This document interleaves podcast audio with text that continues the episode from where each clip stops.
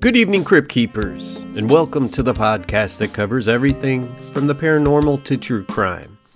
Don't forget to subscribe, that really helps us reach a larger audience. And let us know what you think at cryptiquepodcast at gmail.com. You can check out our awesome t shirts at cryptiquepodcaststore.com. And if you want to contribute directly, Buy Me a Coffee is a service that allows you to make a small donation to show appreciation for the show. You can find all of our socials in the show notes. Dr. Mark G. Hewitt, a true crime author and award winning public speaker, joins us as he crisscrosses the globe in pursuit of the most captivating unanswered questions and enduring mysteries. Renowned for his meticulous research, Dr. Hewitt is the acclaimed author behind the Zodiac Serial Killer series, a trilogy unraveling the complex tale of California's most infamous unidentified serial killer. With a background that spans theology, ministry, and business administration, Dr. Hewitt brings a multifaceted lens to the mysteries that captivate us. Get ready for an enthralling exploration into the realm of true crime with our esteemed guest, Dr. Mark G. Hewitt. How are you doing tonight? I'm doing great. Great. Well, thanks for joining us. You've got so much interesting information to share. Uh, what was it that got you started in true crime? I have to go all the way back to when I was about 11 years old. Okay. I picked, I picked up a pocketbook when I was at a cottage one summer and it was the Lizzie Borden case. Mm. And uh, it kind of shocked me that uh, a young woman could axe a couple people to death or could be in the center of uh, accusations of having killed her father and stepmother. Yeah. I was a little bit naive at the time and had never really been exposed to anything true crime related. Mm-hmm. The story really stuck with me, and I uh, I couldn't get out of my head. I thought about it for weeks, and uh, that kind of started my lifelong interest in true crime. Yeah, it's a great mystery. Uh, that's a little little dark for eleven, but uh... apparently my my parents weren't uh, reviewing my reading selection. well, I mean, today kids have access to you know actual murder scenes, photos, and stuff like that. So, yeah, yeah, that's rough. That's really young. What what about that case in particular? Was it just that it was kind of unsolved, or was it the violence? What struck you about that? I, I've had a hard time figuring out exactly what it was, but I think it was a combination of things. It was the uh, during the Victorian era. It mm. was U.S. history. It was uh, uh, two spinsters living at home with uh, elderly parents. It was uh, obviously the murders and the uh, the unsolved nature of it all. So it's probably all of those things that you listed. just it's just a fascinating. So I love stories. I've always loved stories, and that has is one that has stuck with me. Yeah, it sticks with people for sure. Have you written a book on uh, Lizzie Borden, or is that on the horizon anywhere? I have not. I've toyed with the idea. I've uh, kind of sketched it out, hmm. listed a couple of chapters that I would uh, I would write. I'm I'm hesitant to do so because so much has been written about the case. Sure. And I haven't read everything that's been written, though I am working my way through it slowly but surely. I I have a an interesting angle on it, and and uh, what fascinates me about the case is how much death is involved in the entire culture that they lived in. Mm-hmm. A year or so prior to the the mur- double murder, there was another family member who was killed. Um, don't hear much about that. No. Tale of the case. It took place uh, just a few years, you know, not that long after the Civil War ended. So huh. um, many, many men didn't come back from the Civil War. Yeah. That's probably why those two young women never married. Well, tell us about the books that you have written. Just go over a list for the listeners. Okay. Well, my first book is entitled Yes, I Can Change. And that's a self help book. Okay. That uh, deals with the whole topic of change, how it's inevitable in our lives, and how uh, we need to be prepared for change or else uh, we won't be able to keep up. Sure. I'm it, it's my first published book, and I'd appreciate if nobody would read it. I know how you feel. Trust me. do you? Okay, I do. I um, I, I, had a lot of fun with it. It was a great thing to put together, but it was my early days, so uh, it was my lighter days too. It was before I turned to writing about true crime. Following that, I wrote a book on. I co-wrote a book, Charles Manson Behind Bars. This I did with a co-author in part of advertising and, and promoting my first book, I reached out to inmates in prison, wrote them letters, and asked if they'd be interested in reading the the book. Um, hmm. The idea was if they wrote a if they read a book on change and a change came to their lives, wouldn't that be uh, wonderful advertising for my yeah. for my book and my theories on personal and interpersonal change? Mm-hmm and I, I, wrote as many high profile criminals as I could think of and whose addresses I could find on the internet. And mm-hmm. one day I received a response back from Charles Manson. Wow. I corresponded with him over the course of about a year, and I made friends with his uh, his next door neighbor. Mm-hmm.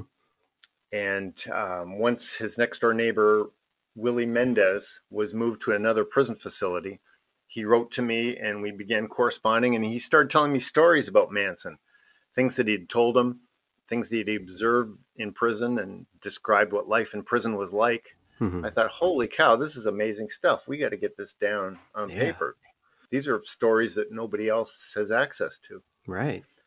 So we collaborated and, and produced Charles Manson Behind Bars in 2013 and it's a fascinating read. I can't uh, vouch for all the accuracy of everything because it was given to me by information by an inmate. Sure, and, you know, he he explained it from his point of view and shared quotes and stories from his memory. So how accurate it is, I can't vouch for, but it's an amazing read. Um, some people have read it have said it's really a fascinating look at what life is like behind bars for inmates Mm-hmm. Some of the rules that they have to abide by, the uh, the amount of respect that they need to have for one another, um, how inmates communicate with one another from cell to cell. It's pretty interesting. Man, I can't imagine opening my mail and seeing Charlie Manson on a letter. We'll get into the other people that you've uh, corresponded with, but that takes a lot of courage because I have thought about doing that in the past. I used to do a true crime podcast and I was like, man, I just don't know if it's worth the risk because who knows, you know, what kind of access these people have to the outside from people that, you know, were in there. And, you know, with Manson, he had just so many followers that, you know, I don't know, that'd just be scary. Do you have any uh, stories where people have, uh, you know, maybe contacted you or, or said like, hey, you know, leave this guy alone. We don't want you talking about this. Keep your mouth shut or anything like that. Boy, Jeremiah, I'm sure glad you didn't talk to me a few years ago because I I didn't put a lot of thought into that aspect of it before mm-hmm. writing him. But I later found out that yeah, he's got a lot of uh, followers outside of prison, and he's got followers from around the world. Yeah. In fact, um, a year or so after the book came out, I got a phone call from a Rolling Stones reporter hmm. who was asking questions about uh, Charles Manson. He said, I- am down here in Corcoran and I'm hanging out with some of Charlie's friends, and I wanted to give you a call and find out more about Charlie. Hmm. So it's like, wow, um, I'm not, obviously not a very difficult person to find. Fortunately, Charlie never uh, came after me. Well, that's amazing. So good for you. I mean that like I said, it takes takes a lot of courage to do that. Well, it was a it was a life-changing experience to pull the envelope out of the mailbox mm-hmm. and stare at it and see Charles Manson's signature on the return the, the, the return address with a swastika written really dark over top of his signature. I just stood there and stared at it like, holy cow, this guy that I've heard about for 50 years has sent me a letter. You're, you're absolutely right. It was, uh, it was quite shocking. I wonder what that uh, signature would be worth. I, am sure that you know, with this murderabilia industry that's kind of going on, that would that would hold a lot of value. Probably not as much as it does to you personally, but you know, monetary wise, I think that would probably be worth quite a bit of money. Quite possibly. I have no intention of selling the letters that I received from him, but uh, sure. Yeah, it's probably it's probably has some money, some uh, monetary value. All right, so let's move on. What what other books have you written? Then after that, I wrote a. So those are my first two books. Mm-hmm. Then I mm-hmm. wrote a trilogy on the Zodiac serial killer. In 2000, published them in 2016, 17, and 18. Nice. And these are titled uh, "Hunted," "Profiled," and "Exposed." Now I don't know how much detail you want me to go into on these three books that I've published, but they're they're kind of my uh, they're my pride and joy at this point. Sure, I understand. Yeah, it's some amazing insights that you have where and and we'll get into it in a in a bit, but you know when people probably first heard this theory, they're like, "Ah, come on." But then you present so many uh, what some people call coincidences. I don't necessarily believe in coincidences, but your your evidence backs up your claim over and over and over. And it's really amazing how you put everything together. Tell the listeners where they can get all these books. Well, as they say, they're available anywhere that books can be found, books can be sold. Mm-hmm. Obviously, they're available on uh, Amazon.com is a popular place for getting them, but also Google and uh, Apple and any other places. Uh, your local bookstore, if it doesn't have it on my books on their shelves, they can order them for you. It sounds like the perfect, you know, holiday present for anyone who's interested in true crime. So I think so. I've I've sold quite a few this fall uh, in preparation for Christmas. Yes. Perfect. And I bet if they act now, they'll be able to get it by Christmas without a problem. So get out there, crypt keepers. All right. So I do have a lot of questions.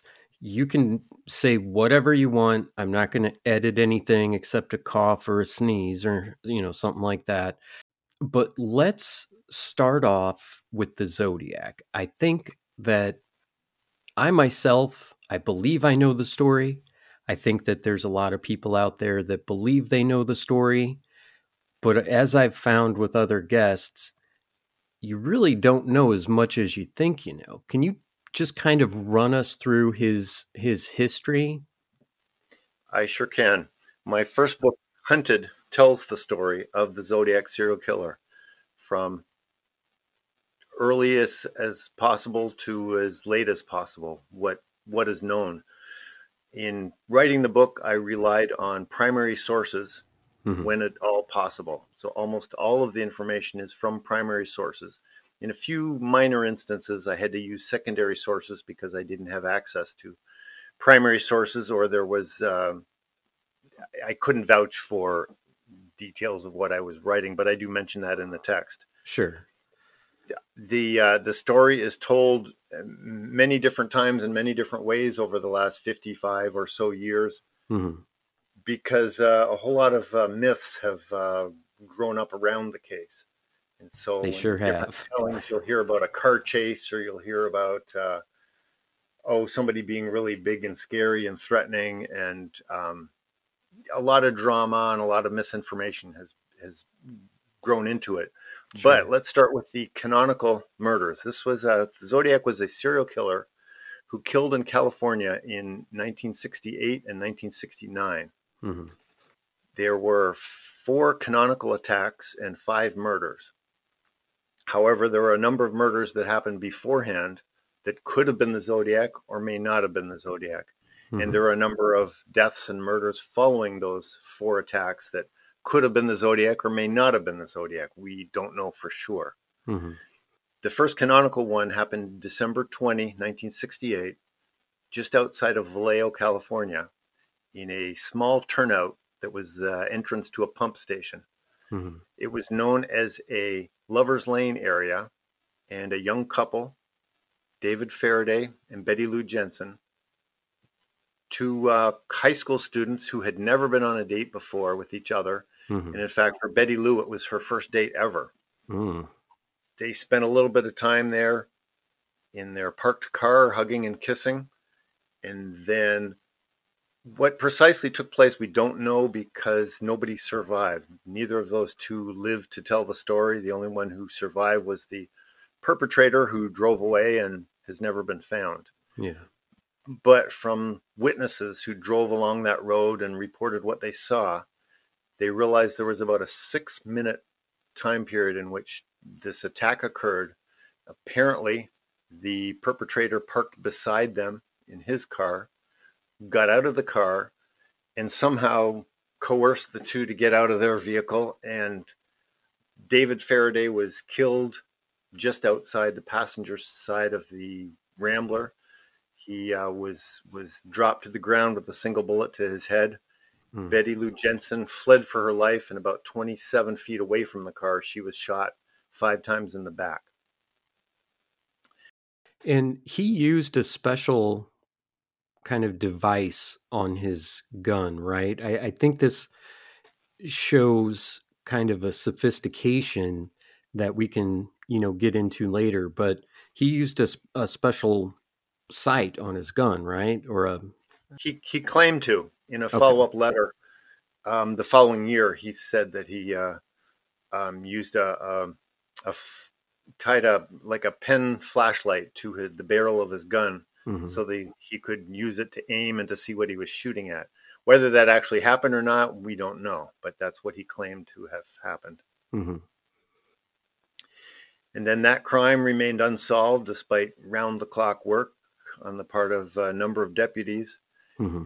Numerous uh, police departments in the area offered assistance, and in and of itself, that one crime became one of the highest profile crimes in California at the time because it was so senseless.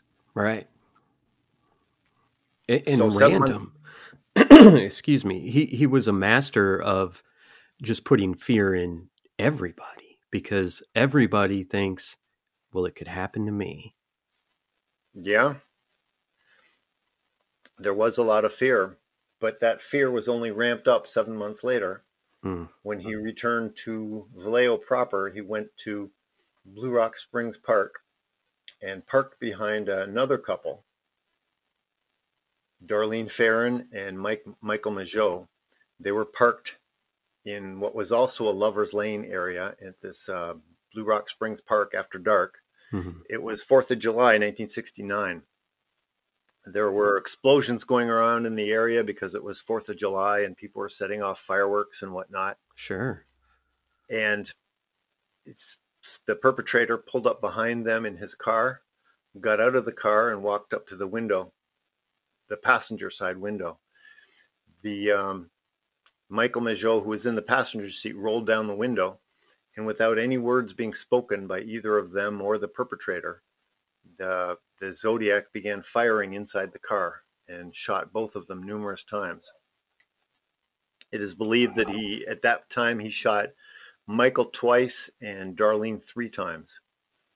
Then he walked back toward the the rear of his went went back toward his car, mm-hmm. and he heard some kind of sound. Uh, it was uh, Michael Mageau crying out. Um, Michael said he uh, he was screaming or he was calling for help or he doesn't know exactly what it was. Sure. The Zodiac turned around, returned to the driver's side window, and fired two more shots into Michael Mageau and at least two more into Darlene, and then fled the scene. Darlene was. Eh, go ahead. I was just going to say, now he's using a 22 at this point, right? I don't have my notes right in front of me, but I, I believe you're right. It was a nine millimeter nine millimeter at uh, Lake Herman Road and 22 at. Uh, he never reused a a, a weapon. It, it, it's possible it was the other way around. I, am not sure. an expert in guns, but uh, he never used reused a weapon. Each uh, attack was uh, was done with a different type of a different specific weapon because they uh, they looked at lands and grooves and whatnot in the bullets sure. and realized it wasn't the same wasn't the same weapon. Mm-hmm. So what was uh, Darlene was uh, rushed to the hospital and was dead on arrival. Mm-hmm. Michael Mageau was rushed to the hospital, but he miraculously survived. Wow! Despite having uh, four shots taken at him. Uh, he actually jumped into the back seat while he was being shot. And then finally, at the end, he, after it was all over, he unlocked the door and fell to the ground outside the car.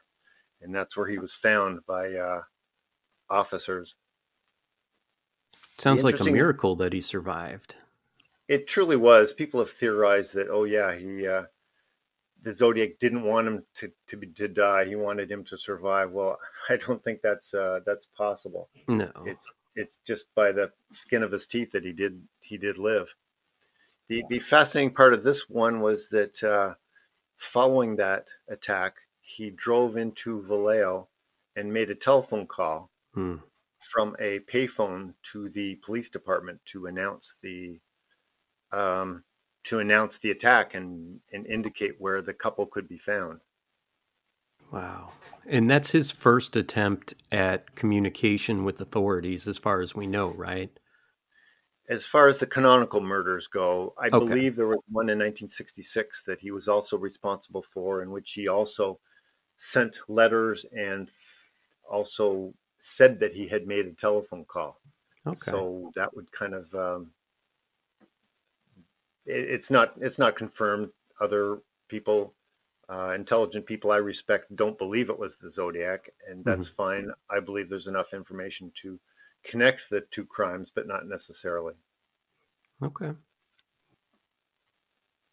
And then what's next? So that's, that's the first attack, and then about six weeks later, over at Lake Berryessa, Berryessa in Napa County. I, I, should say there's only about a three minute drive between the first two crime scenes.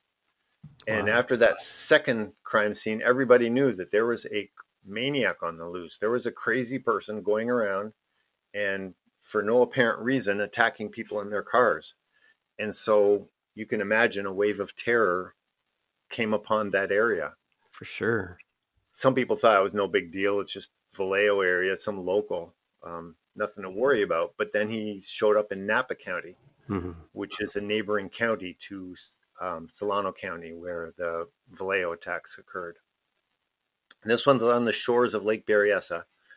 Bryan Hartnell and um, Cecilia Ann Shepard went to hang out at the lake and sit by the lake and talk on a mm-hmm. Saturday afternoon.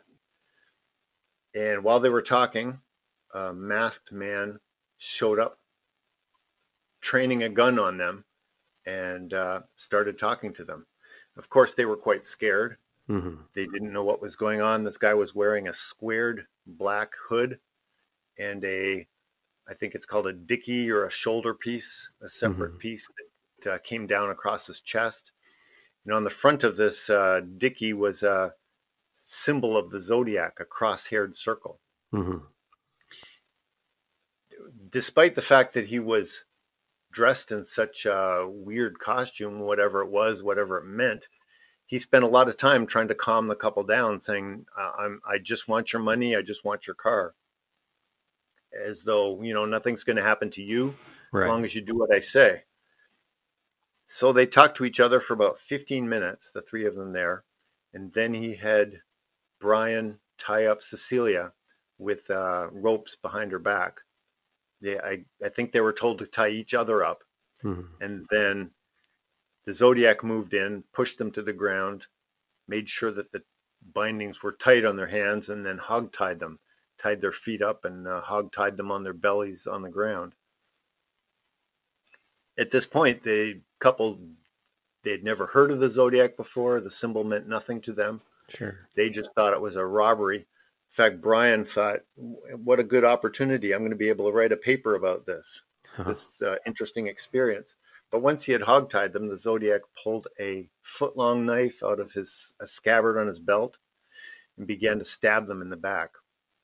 First, he stabbed Bryan about six times, and then he turned his attention to Cecilia and stabbed her 10 times, five times in the front and five times in the back as she rolled around and tried to get away. it was an, about an hour before uh, police were alerted and were able to get to the site and then summon an ambulance. And it was a while before they made it back to the hospital in Napa. Cecilia slipped into a coma and died two days later, but Bryan miraculously survived, which uh, is even more miraculous than um, Michael Mageau surviving mm-hmm. with, you know, six bayonet style knife stab wounds to the back. Wow. Supposedly, one of the stab wounds missed his heart by millimeters. Yeah. And so, by all rights, he should have been dead. But he was able to survive and discuss the conversation they had, what he saw, what he experienced. Um, and so, he has been a rich source of information on the case. Mm-hmm. Once again, after this attack, the Zodiac drove into Napa, which is kind of interesting because both the ambulance and the killer drove into Napa. And then from a phone booth in Napa, the Zodiac called the police department and announced what had happened and, uh, um, yeah, what, what he had done and notified the police uh, where they could be found on Lake Berryessa. And then he, uh, did he deface their car? I, I seem to remember some vandalism to their car. Did he write something on their car?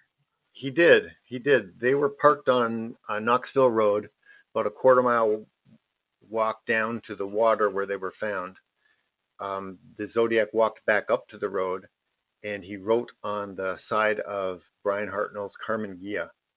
And he wrote a Zodiac symbol and he wrote the dates of the three attacks that he had perpetrated. Mm. The hmm. one outside of Vallejo, the one at the Blue Rock Springs Park, and then that one September 27, 1967. And at the bottom line, he said, by knife. Mm. So there was no misunderstanding of what had taken place. And even he even put a time to it, 630. And we have to remember back then, you know, we worry about people confessing to things they didn't do, but like back then, he would have only had newspaper reports. It's not like he had access to the internet where thousands of people were talking about it and the time was go- getting out and all the details were getting out. I'm sure they had some holdback information. So basically, he was proving I am the one that did all these because I have all this information that if I wasn't the killer, I wouldn't have. Correct. Correct. And soon he would begin co- corresponding with the police departments, and um, they would be asking him for proof. And sure enough, he was able to supply proof in follow up letters. So the final attack happened exactly two weeks after the Lake Berryessa attack. And that happened in the Presidio Heights district of San Francisco. The perpetrator, the Zodiac, hailed a cab from somewhere in downtown San Francisco rode the cab out to the Presidio Heights district. And at the side of the road, as presumably he was being dropped off, he pulled out a gun and shot the cab driver in the back of the head, at the, the rear part of his ear. And um, the perpetrator was killed. The the, uh, the, cab driver, Paul Stine, age 29, was uh, died immediately at the scene police officers said that there would have been blood spatter all over the car from that. Like mm-hmm. the the the perpetrator was sitting right beside him or right behind him and would have splashed blood throughout the car. The uh, at that time when that happened, there were a number of kids at a nearby home who looked out the second floor window and saw what was taking place below. They said they didn't hear a gunshot, but they realized something was happening and this perpetrator got out of the car, walked around the cab, wiped down a few spots on the car, and hmm. then turned up the road and disappeared. And right after that, about three minutes after the Zodiac left the car, he was walking uh, along Jackson Road, and a police officer who had been summoned to the scene because it, they were notified of it so quickly noticed him at the side of the road and there's conflicting information about exactly what happened. The Zodiac, in a follow up letter, said that the two cops stopped and talked to him. The cops, um, at least the, the driver of that car, was interviewed, and he said, No, we didn't stop. We saw him. We slowed down a little bit, but we realized that he was Caucasian. And reports came over the air that he, they were looking for a black perpetrator. So they drove by and went over to the crime scene. Did you ever find any evidence as to where this description came from? Was this a description given by these, you know, younger kids, or was this just simply a case of somebody robbed a cab driver, so it's probably a black guy type thing? We'll be right back with Dr. Hewitt after a quick break.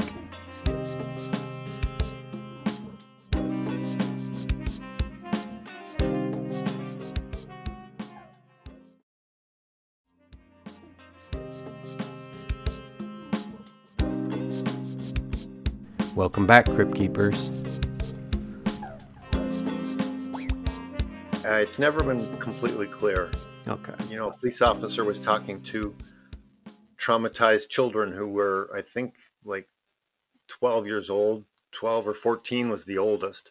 So these were um, traumatized people. So there, there may have been some kind of miscommunication. Mm-hmm. The uh, police officer may have said it in such a way that the dispatch heard it incorrectly, mm-hmm. or somebody the day later tried to cover their their rear ends by saying, "Oh no, it was a black person," um, because they should have stopped and they didn't, and they had to f- come up with an excuse for why not. So no, it's not been made clear. It could have been any of those, and it could be what you said: uh, cab driver robbery must have been a black person. Yeah, I mean, what a missed opportunity. How how many people would be alive today if they would have stopped him then? Because it, that's not. I mean, is that the last canonical murder? That is the last one. Um, okay. The the um, the other suspicion is if they had pulled over and stopped him and said, "Hey, what's going on?" He's got a gun in his hand. He could have shot those two cops and continued to go on his way and, and never get caught. Oh, that's a good point. so they may have been wise not to stop him. Now, what did he take with him when he left? This is the first time that he actually took something from the crime scene. Mm-hmm. He took Paul Stine's wallet and he took Paul Stine's car keys. Okay. Why that's significant, we don't know if they were trophies in his own mind. Maybe mm-hmm. they were. But as far as anybody knew, this was a routine cab uh, attack. Mm-hmm. If the perpetrator had been caught, he could say, "Oh, this is the first crime I've ever done. I'm not a bad person. The gun went off by accident. It was a, it was a mistake. Um, I'll be out in seven years." Yeah. It yeah. wasn't until he escaped from the scene that he sent a letter and said, "I am the Zodiac." Yeah, it's it's important as we're going along to point out that the Zodiac has displayed that he will change his MO. So this is not somebody who is dead set on a specific way to do a specific crime to a specific victim type. He's using different weapons, he's using probably different calibers, he's using just everything is changing. And that's important because I think mo- when most people think of serial killers, you know, they think of like criminal minds or, or something where they're like, nope, this person would not, you know, veer away from their MO. But we're seeing that within just five murders, everything's different. So that's important as we're going along.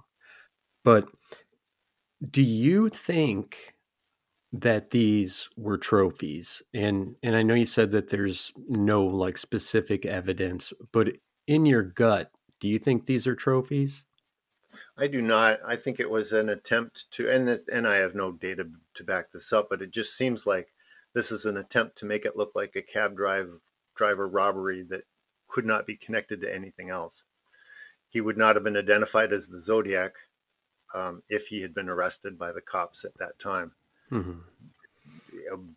backup evidence would be that he took no trophies from previous uh, crime scenes, and yeah, we have no reason to believe that he was a trophy maker, ex- a trophy taker, except from the for the keys in the wallet. And and you know, taking the the keys makes it the car unusable, the the cab unusable in case somebody wanted to jump in the cab and go after him. True. So there may have been that utilitarian purpose as well. Yeah, that's a great point. Now, when you were, you know, studying the zodiac and doing this deep research, this deep dive, did you ever find where someone came up with a proposed IQ of the Zodiac killer, or like a what did they say about his intelligence level? Well, that's been um, a, a, debated topic since day one. People said, you know, how intelligent is this guy? Um, did he get lucky? Well, obviously, if he walked down Jackson Street and got passed by a couple of police officers and just kept on walking, and whether he was talked to or not, he got away there was a certain amount of luck involved. Yeah. The fact that he um, moved into the city in a much more populated area where presumably there would be people walking around, even though it was nine o'clock at night. Yeah. Uh, he, he there was a certain amount of luck. There's a certain level of risk that he took. So he wasn't this um, wasn't this brilliant strategist who looked in every uh, every contingency and made sure that he was safe. There was sure. there was a, a, certain amount of planning. Um, so eh, his intelligence, I think, relates a lot to the letters that he sent. Mm-hmm. Um, following about a month uh, following the Fourth of July attack, he sent his first series of letters. He sent three letters to three news agencies, two in San Francisco and one in Vallejo, and took credit for what he had did what, what he had done. Mm-hmm. He left some information proving that he was responsible for these attacks. And he also, in each one of these letters, presented a third of a cipher, a, third of a code. It was like a third of a page, uh, rows of symbols. Mm-hmm. And these three newspapers, you know, what is this? What is this for? Well, the the Zodiac said publish these on the front page of your newspapers by the next day. It was by um, August the 1st, or he will go around and kill random people in the city. So people were starting to wonder, you know, what that the publishers of these papers had to ask themselves the moral questions. Is it right for us to be publishing these on threat of attack, or should we not? Should we not give them publicity? What a tough. Or if we call. don't give him publicity, he uh, he said he was going to kill people. Will we be responsible if we don't publish it? Um, all three of the newspapers did publish it, but uh, not on their front page or not within the time limit that he gave. So they didn't completely follow his instructions. But no other random attack. He he uh, threatened to kill up to a dozen people, and that never took place. Now, is that the same one where he said that he was going to murder school children? That that came later. Okay, sorry. Go ahead with the story. That's all right. Um, the code was uh, decoded within a couple of days by a math high school teacher and his wife who put in a total of 22 hours, came up with the correct solution. They did a lot of trial and error. You know, these three pages, it was just lists of symbols. They didn't yeah. even know yeah. which page came first, which page came 2nd mm-hmm. They didn't know if it was left to right, top to bottom, but turns out it was left to right, top to bottom. They tried different combinations. Mm-hmm. They ran a number of different words through it. The math teacher's wife got the idea that he was so egotistical that he would start with the word I. Mm-hmm. and from that, they came up with the uh, the hundred word solution. I like killing people because it's so much fun, and so forth. Mm-hmm. And you can imagine the uh, that the the fact that there are codes involved in this case makes it so fascinating for people. The uh, he sent a second code that fall, and that was not solved until 2000 and the, the December of 220, if you can believe that. Yeah, uh, it was big news when that that was finally solved using um, supercomputers and using um, computers to look at different potential layouts. Because it's one thing to look at a code and try to figure out what it means, but if it's laid out differently, mm-hmm. in other words, if the uh, if the coder uses every second letter or every third letter or every fourth letter, or if he goes top to bottom, or if he goes diagonally, or if it's bottom to top, if it's uh, whatever. There's so many different types of combinations. So three gentlemen working in different parts of the world, each using their own area of expertise and using a decoding program, were finally able to de- de- uh, decode it. Mm-hmm. It was a very complex process because uh, one of the things that they did was they looked at 650,000 different potential layouts. Wow. And uh, it's been reported in the newspaper, oh, they looked at 650,000 possibilities and they came up with the right one. Well, no, that's not right. It's 650,000 different layouts for the the uh, the code, mm-hmm. and then each one of those individual layouts has to be solved. So it's billions and billions and billions of permutations. no wonder there weren't a bunch of people trying to crack it. yeah, well, a lot of people cracked it, and a lot of people uh, have taken credit for it over the number of decades and came out with these uh, solutions that were not very convincing and not very intelligent. People who didn't really understand how code making and how code breaking works. Mm-hmm. Um, a lot of people said that they solved it. I, am sure yeah. there was at least a dozen potential solutions to it, but um, it was more about people reading into it what they wanted to see. Sure. But the FBI finally in 2020 said, yes, it's been solved. And it, it was worldwide news when it came out. So you are on board with this interpretation. You believe that, that they got it right? Oh, yeah, absolutely. There's, there's a little bit of question. There's a couple of words that they're not quite sure how they fit together. But what they what the Zodiac apparently did was divide the this this uh, 340 code was done on a single sheet of paper with um, obviously 340 symbols. That's why it's been given the name Z340. Mm-hmm. But they divided that box of symbols into three parts, and then each one of those parts they went diagonally from top to bottom and inserted the code. So when he filled one box up and went to the next box and filled that box up, and then the final box was only two uh, rows of symbols at the very bottom. Hmm.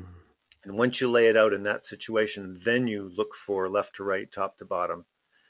Then okay. you realize, then you then you get the code that was uh, that was put in, and it and it reads like a very smooth sentences, few mm-hmm. coding errors, a few spelling mistakes, but in general, you can tell that that's the correct means. Even though um, the code breakers had to look at different uh, different errors where the the zodiac went to a wrong spot to keep writing. Mm. Um, so there was a little bit of extra work that they had to do to solve it. And in this 340 cipher, he does mention that that that uh, that was not him on the TV show, correct? Yes. Okay. That is one of the sentences. What that refers to is what took place in the fall of 69 somebody called into, I believe it was the Oakland um, Oakland Police switchboard and said that I'm the Zodiac. I want to appear in the morning on a television show. And there was a television show that was hosted, um, a regular morning show hosted by Jim Dunbar. Mm-hmm. It was AM San Francisco. And the person who called in said, I want to have Melvin Belli on the uh, on the show with with you, so I mm-hmm. can call in and talk to him. Uh, he also said uh, F, he wanted F. Lee Bailey, but F. Lee Bailey wasn't available, so they went with uh, Melvin Belli. And these are lawyers, correct? They're both lawyers, both defense lawyers, okay. both extremely high profile. Yeah. Um, Melvin Belli is, was very well known, was a very uh, colorful and celebrated defense attorney. So Melvin Belli went to the TV station and hosted the show. They put in a separate line dedicated for the Zodiac to call in on. And a lot of people believed that it was the Zodiac who had made the call and the Zodiac would be calling in. Turns out it wasn't the Zodiac who called in. And it more than likely was not the Zodiac who called the the uh, the Oakland uh, switchboard. Mm-hmm. But this uh, individual talked with Melvin Belli and to make sure that the line wasn't uh, traced with a trap and trace technique. He kept uh, hanging up the phone and then calling back. So he wasn't on with them long enough. but there's some there's very interesting uh, footage of that event. Uh, I believe it, it completely um, took the the investigation in a different direction. It, it, wasted a whole lot of people's time. Yeah, yeah. What an awful appeared, joke to play. Yeah, and it was. It appears it was a um, a patient from the Napa Valley Psychiatric Hospital oh, who was responsible okay. for it. But uh, that December, the Zodiac wrote again, and he wrote um, he wrote to Melvin Belli. He sent a letter to Melvin Belli and said that he needed help, and it it appeared to be a mocking, a tone of mocking, mm-hmm. like uh, that's not really me. I'm not somebody who needs help. Um, I'm not reaching out for help, but yeah. So Melvin Belli became part of the story, whether uh, whether he wanted to or not. yeah, I, I don't know. I mean, it's I, I guess it's flattering that someone wants to talk to you, but still, it goes like kind of along with what I was saying, you know, about you being in contact with, you know, people that are serving life sentences. It's like, yeah, it's it's okay. Yeah, I mean, especially defense attorneys, they love their camera time. yep. In a certain way, though, I don't know. I would not want to be, uh, you know, targeted in any way by someone who's killed at least five people so far. Yes, yes. Um, Melvin Belli was an ambulance chaser. In fact, when he when he was asked one time, "Are you an ambulance chasing attorney?" he said, "No, I'm not an ambulance chaser. I get to the crime scene before the ambulance gets there." oh, well said. But it, uh, it there was a certain amount of attention that the Zodiac seemed to be interested in as well because he started in rural North Bay with his attacks and then went to the recreation area of uh, Lake Berryessa and mm-hmm. then went into the center of the city of, of San Francisco. So there seems to be a, an evolution in his work, in his attacks. Not only did they be, they come quicker and quicker, but there was more at stake with each one of them, a higher catchment area, if you will. Mm-hmm and so calling Melvin Belli and getting him involved, whether or not he was the one who actually made the first phone call, he at least um, was looking for attention and roped Melvin Belli into the case by sending him a letter. So the um, there was a, there was a growing need for greater and greater amounts of publicity. Yeah, I think that that's common you know when people want this publicity that it just kind of keeps growing and keeps growing but he he also told i can't remember if it was a paper or it was a, a letter to the police that he wanted people to wear zodiac pins right yep that was a, a future letter he asked uh, people of the bay area to want to uh, wear his buttons uh, what was very common around um, campuses at that time was people would wear political buttons. Mm-hmm. This is my uh, this is my uh, candidate, or this is my cause, or ban the bomb, or peace symbols, that type of thing. And he wanted people to make up zodiac buttons. He never said exactly what they wanted to look, what he wanted them to look like. He allowed people to use their own imagination, but nobody ever followed up on it. Yeah. And because nobody followed up on it, he re reiterated the demand in three follow up letters with more and more urgency like, you have to do this, you need to do this. But mm-hmm. of course, nobody ever did. In your research, why do you think that he would ask for something like that? Is that a control thing or, or is it just to spread fear to see what you can get away with? I believe there are seven several levels that uh, the Zodiac was satis- trying to satisfy through these buttons. One was to get publicity for himself and what he was doing. Mm-hmm. It was also to spread a message to people because that's the whole point of wearing these buttons on college campuses. Mm-hmm. People were spreading their message, spreading their ideology. So it was that and trying to uh, raise fear within the community people would see these zodiac buttons and be afraid. Now, what happened following up to that because you talked about the canonical murders, but you believe that there was a couple more that he was responsible for. Can you tell us a little bit about those, or, or are we cutting into the timeline here?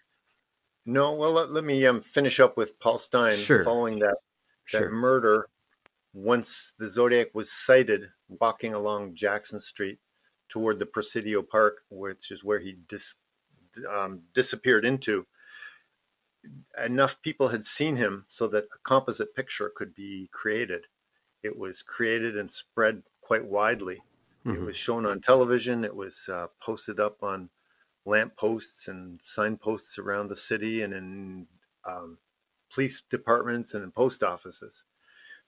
Apparently, being seen by the police officers and having this composite picture spread around put the fear of God in him that that was something that stopped him from killing people, or at least stopped him from killing people up close and personal the way he did Mhm. so that the next uh, a couple letters later he said i'm going to change the way i um, and what he was talking about was the way i kill people Mhm. he said he wasn't going to announce the attacks anymore he was going to make them look like killings of anger uh, uh, or some fake accidents which is a pretty clever way of stopping from killing but leaving the whole community to wonder if some of these deaths that were taking place weren't him if Absolutely. there was a if there was a car accident, if a car ran off the road, if there was a it looked like some neighbor killed some other neighbor, well maybe it was the Zodiac. Mhm.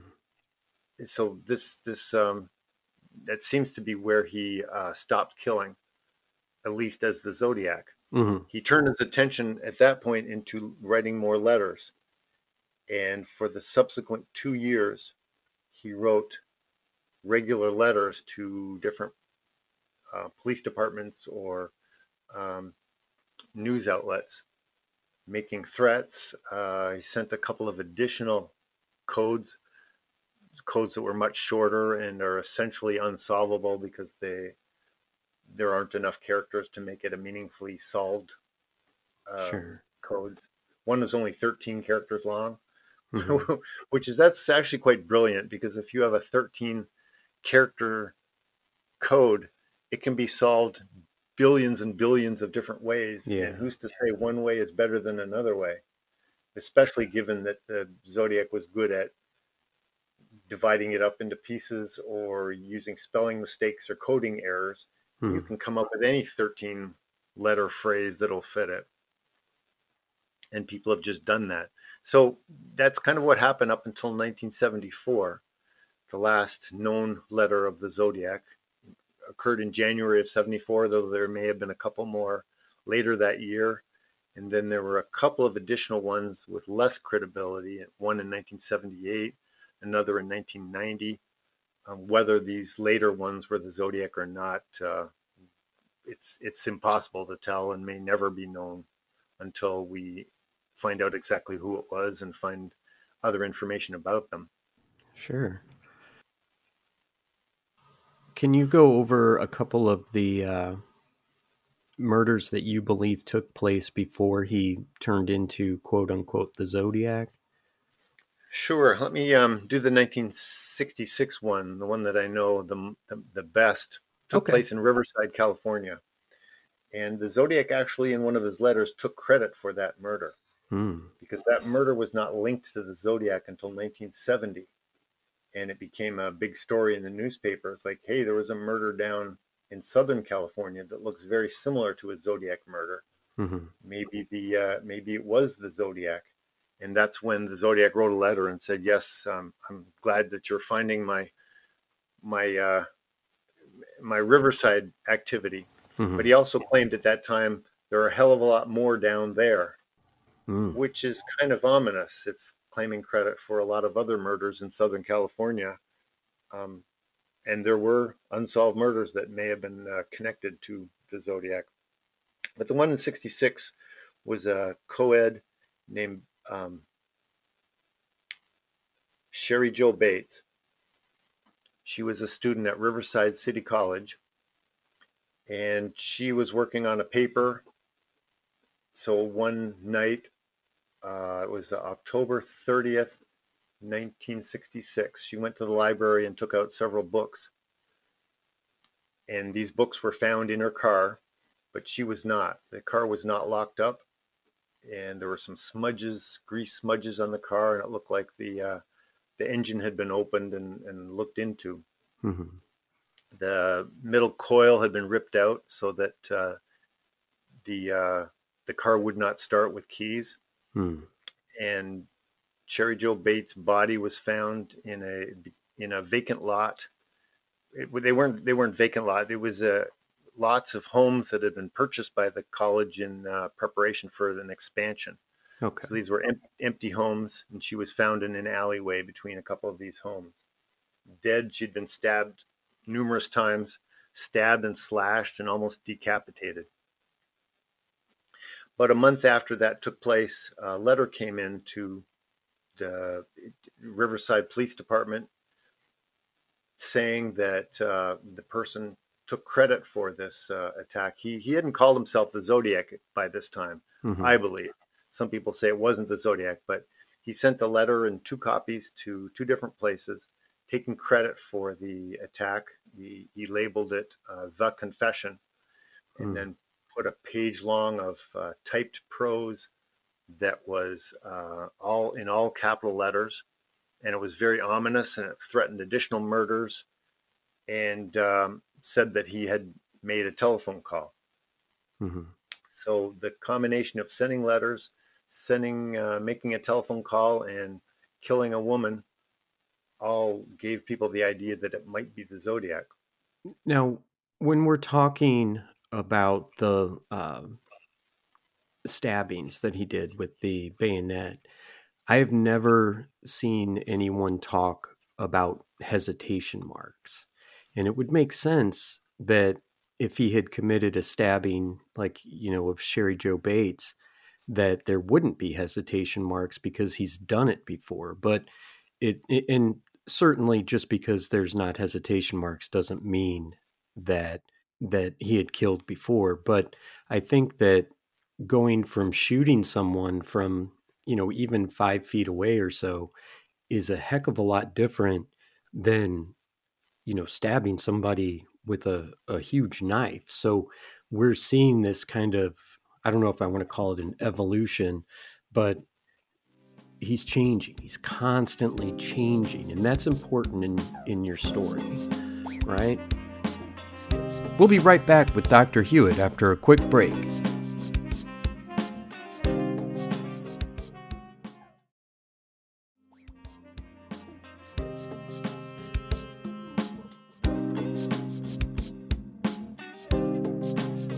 Welcome back, Crypt Keepers. Oh, absolutely. Evolving is a is a very good word.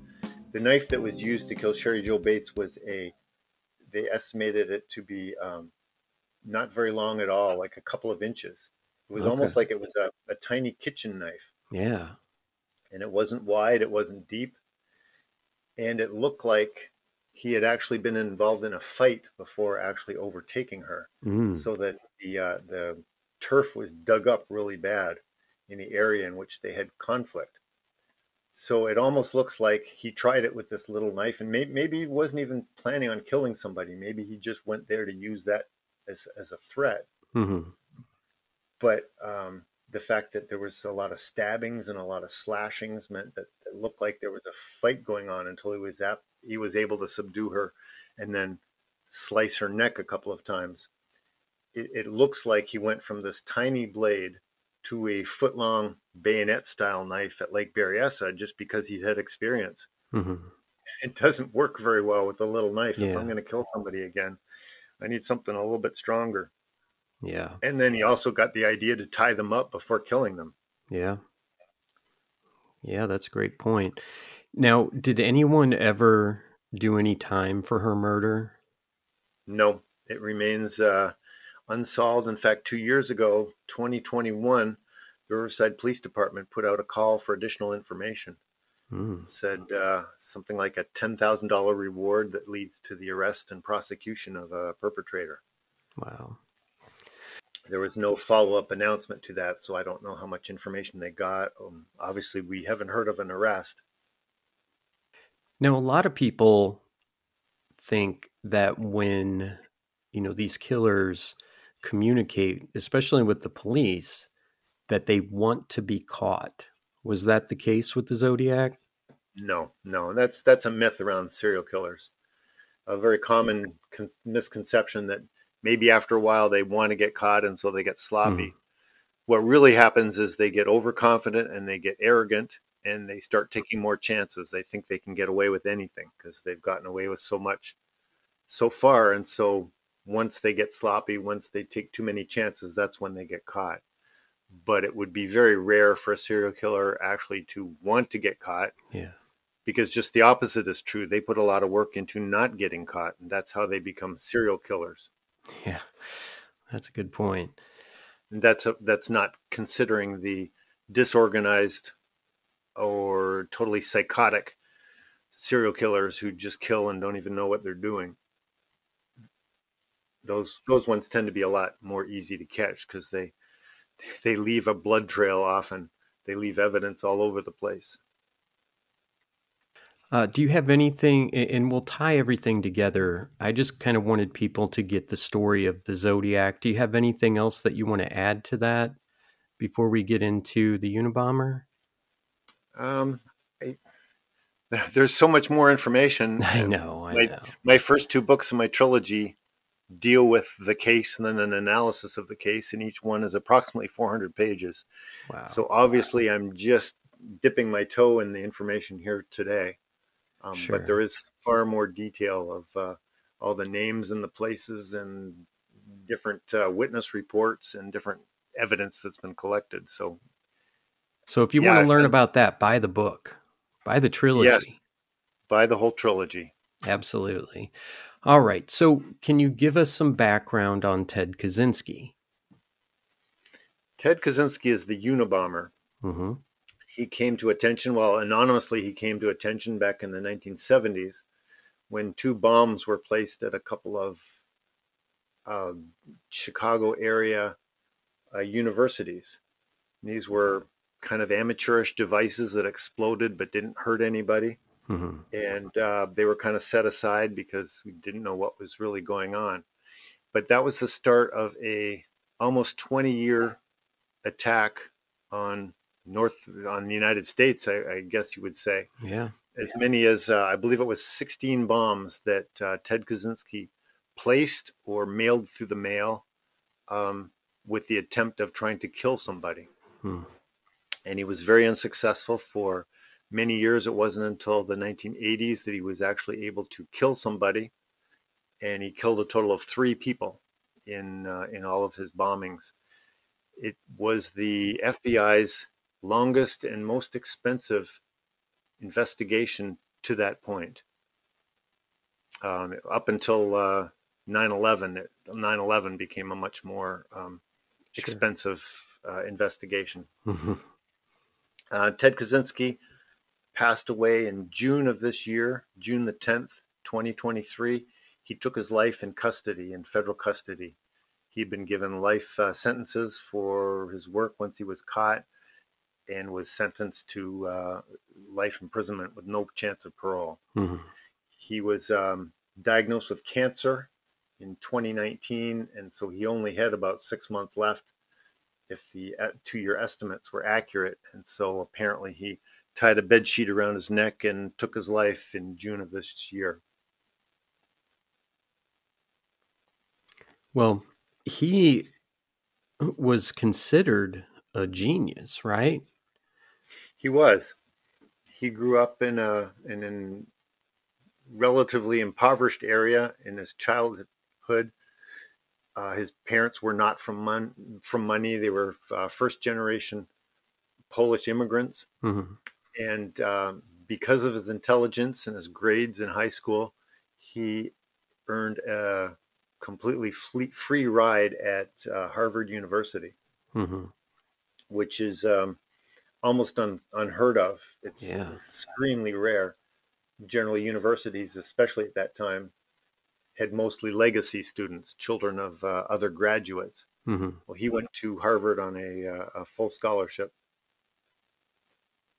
and um, graduated with a major in mathematics, and then he transferred to the University of Michigan, where he spent five years doing his um, graduate work. First, for the first two years, um, masters of mathematics, and then the final three years, he um, produced a uh, dissertation and graduated with a PhD.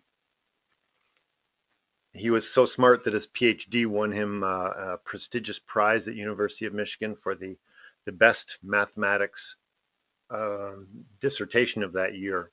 Wow. And then from there, he was hired by the University of Berkeley, where he taught for two years from 1967 to 1969.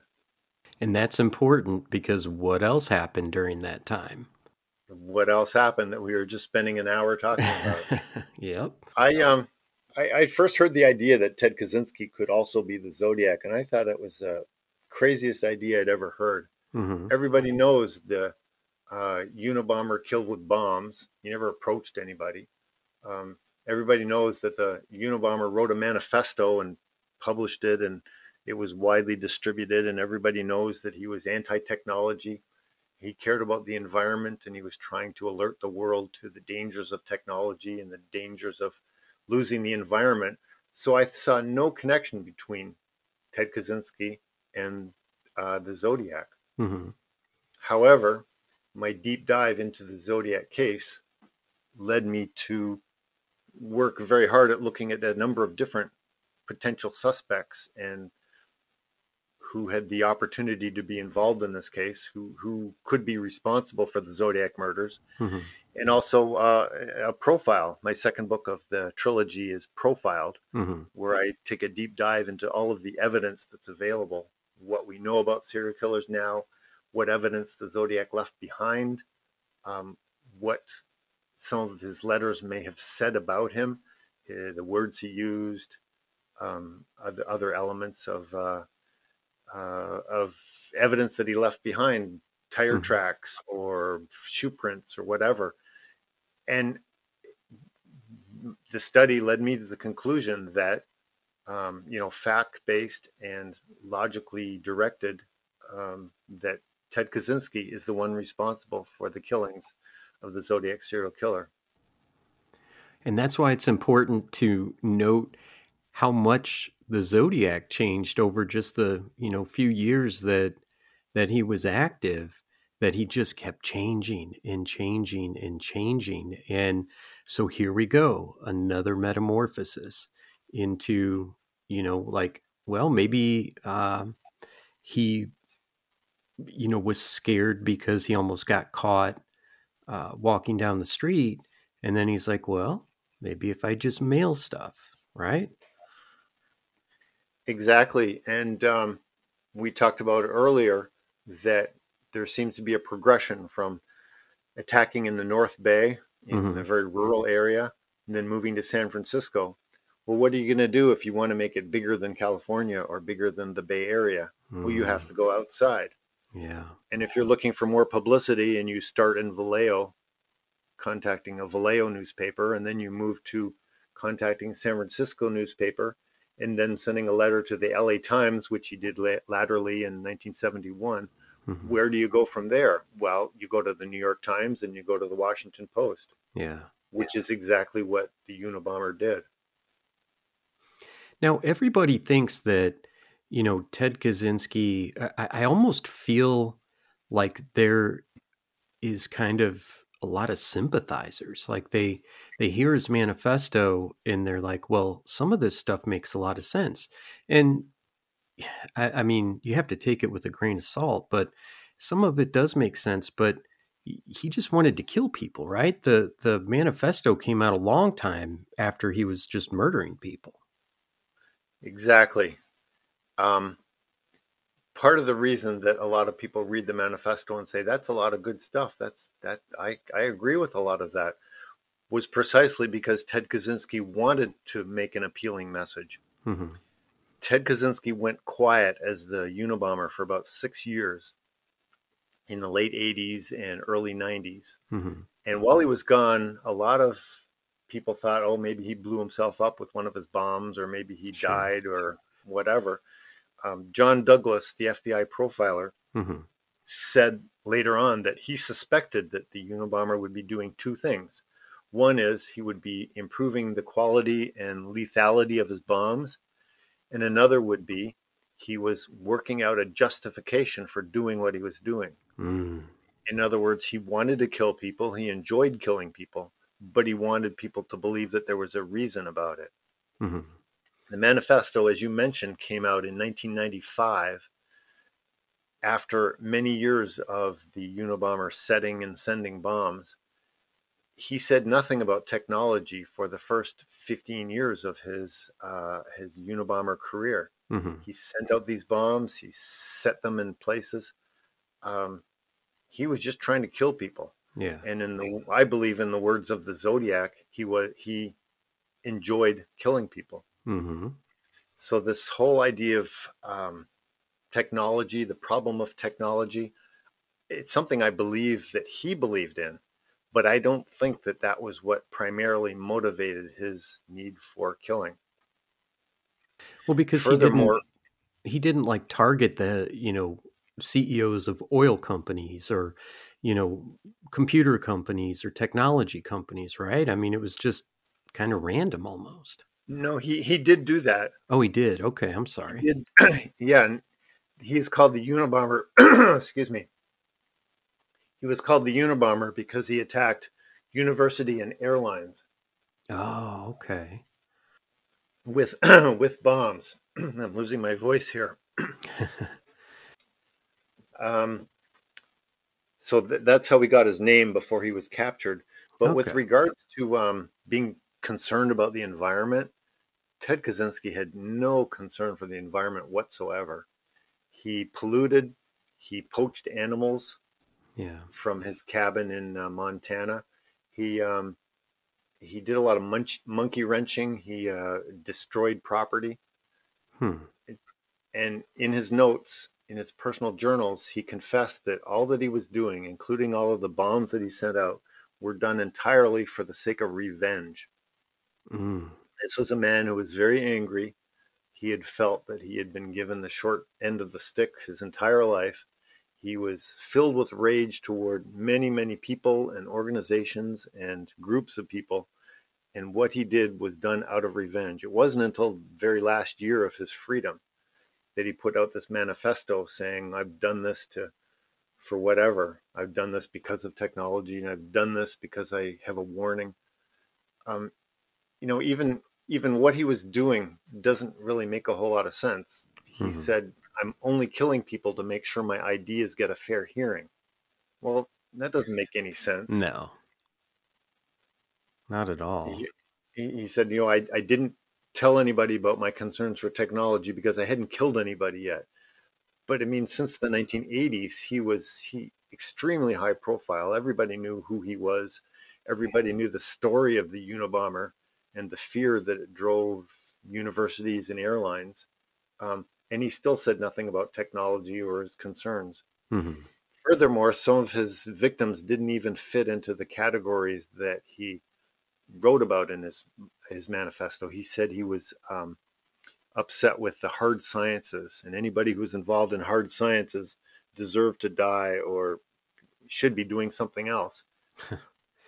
but some of his targets were not involved in the hard sciences and a number of his devices were set in certain places where children could have come upon them. Yeah, uh, innocent yeah. bystanders could have been killed. It was more about death, and and he said that in his notes as well. It was about death. He w- wanted mm-hmm. to kill people. Well, I suspect that if you're 16 years old and you get a full ride to Harvard and you win, you know, the dissertation of the year in mathematics, people might listen to you. You know what I mean? It's not like uh, if I tried to write a book on the environment, people be like, "Well, who's this loser?"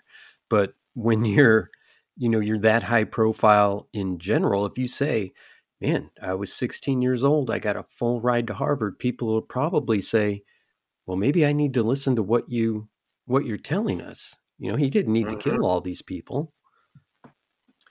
Yes, and furthermore, a lot of people have had urgent messages and they have gone out and shared these messages, but they haven't resorted to murder.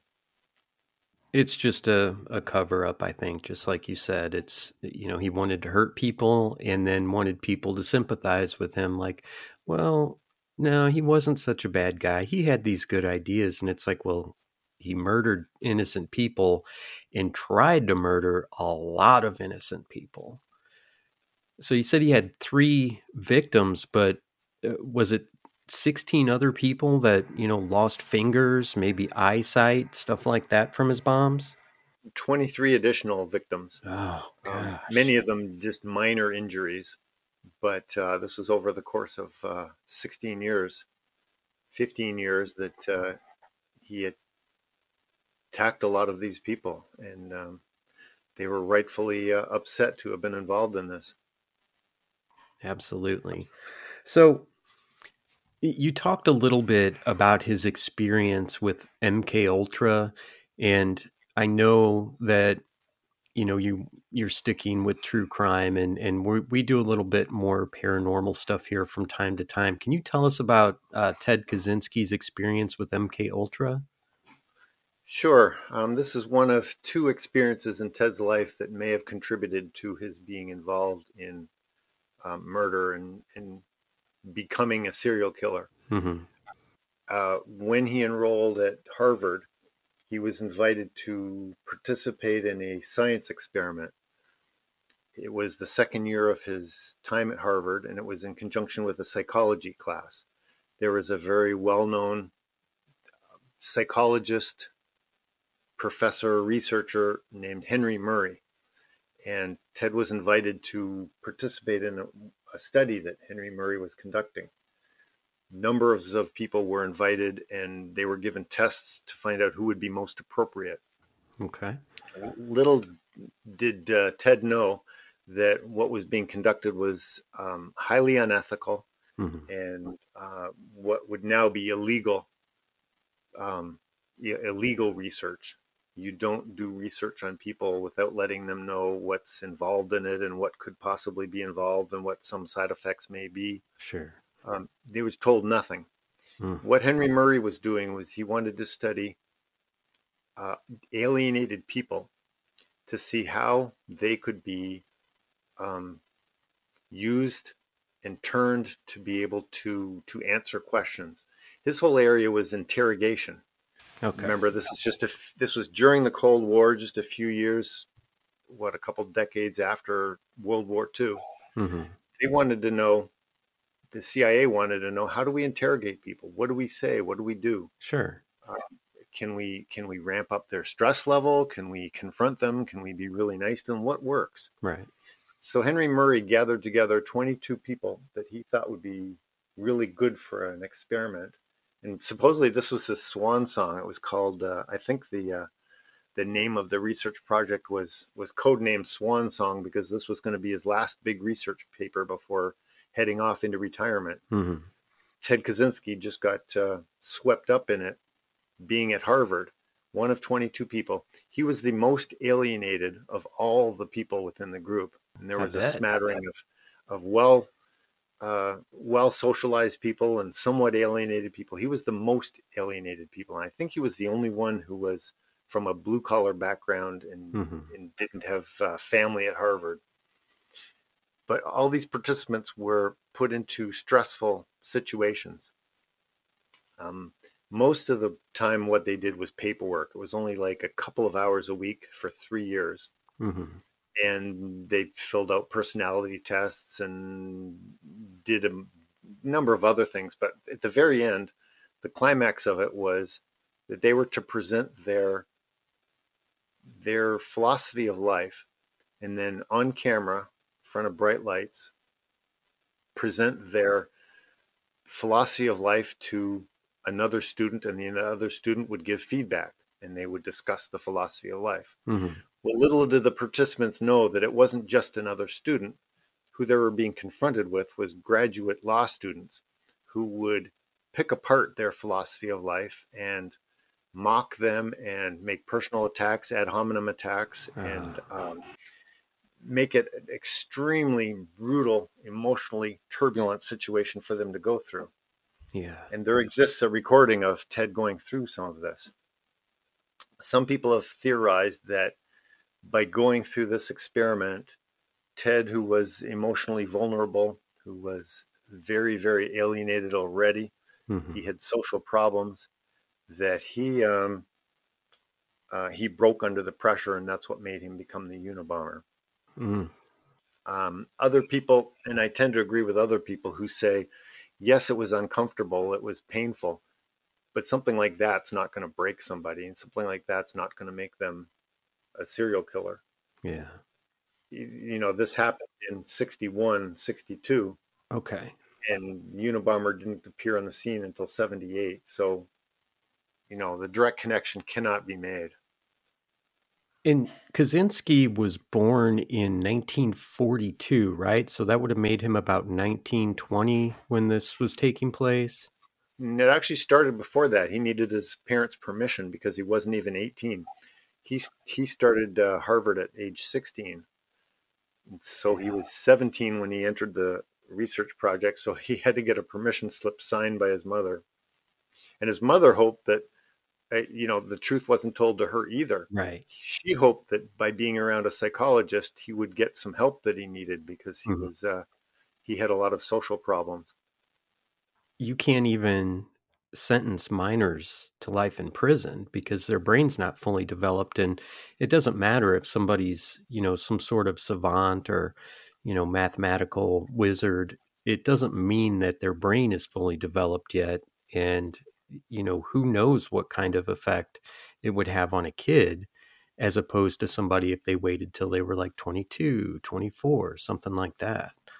hmm And I know you said that you don't think this would turn somebody into a serial killer, and I agree with you. I think that there has to be, uh, you know, something else. I hate to just use the term broken inside somebody, but, you know, for lack of a better term, I, I think that that's um, a, a decent description. But I can't imagine someone who can't make friends, who has no social life, and then they bring you in for this and you think oh well I, you know i'm smart and they want to learn about me and stuff and then it turns into just being berated for your you know ideas that you put out so. I don't know did you find any stressors in his life that may have caused him to snap? We'll be right back with dr hewitt after a quick break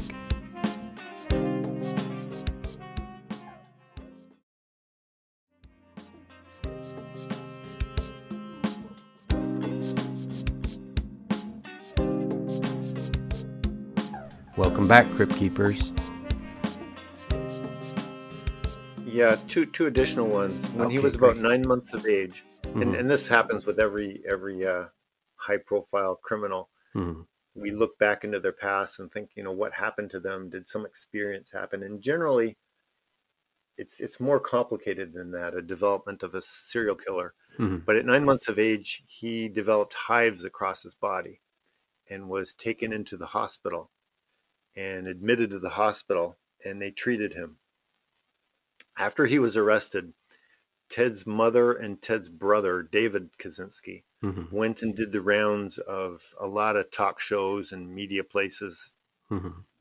trying to convince people that uh, their family was a very healthy family and the parents were very loving, and Ted Mhm. grew up in a very happy situation. Um, Ted's version of the story is quite different, and he wrote quite a bit about that. That uh, it seems that his life was, uh, his home life was a lot more turbulent and dysfunctional Mhm. much more than they were able to let on. Um, to Wanda and David's credit, they did what they did because they were trying to protect their son and brother from the death penalty. Yeah. So they were trying to turn public public opinion toward him and make him look more favorable. But anyway, and and so during that time, David told uh, audiences that was oh he was in the hospital for weeks and uh, uh, he wasn't allowed. His parents weren't allowed to be with him, so he was separated from his parents. And there may be something to that. Turns out it was only a five day deal, and the parents could come and visit every other day. Okay. Um, but the fact that he was sick and in the hospital and separated from his parents at nine months of age may have had something to do with his uh, ability to trust adults, sure. trust his parents. Sure. He, he may have come to believe that the world is a dangerous place and uh, uh, you can't trust other people. So between that and a dysfunctional family may have uh, done a lot to, on him. There's also um, a thought that he suffered from mild um, uh, autism. Exactly. Thank you. Yeah. It was called uh, Asperger's syndrome, syndrome at the time, but Right. it has since been changed to just being a mild form of autism.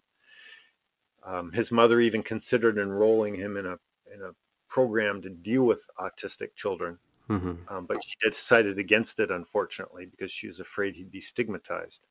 Sure. Um, and so this autistic, brilliant child grew up acing school, being super successful, and yet he had an extremely difficult time relating to other people and making friends and socializing. It's been a long time since I, you know, perused his manifesto a little bit. I don't remember any instances where he used sarcasm. And that seems to be, I, I work with adults with disabilities as my day job, and, and a large, you know, portion of them have, uh, they're on the autism spectrum. And some you would have no idea. And then there's people that absolutely cannot function. Um, but the common trait is you cannot use sarcasm, you cannot use metaphors. Everything has to be direct. And I don't remember seeing or, or you know hearing about any sarcasm or, or metaphors or anything in his manifesto. Am I wrong? Um, there's one one point that comes to mind. He talks about uh, the, the uh, growing the economy, that the United States uh, has to work hard, and, and our corporations have to be really strong because we don't want the Japanese to catch up to us. And he Mhm. says something like, uh, "Holy cow, the Japanese are doing better than we are."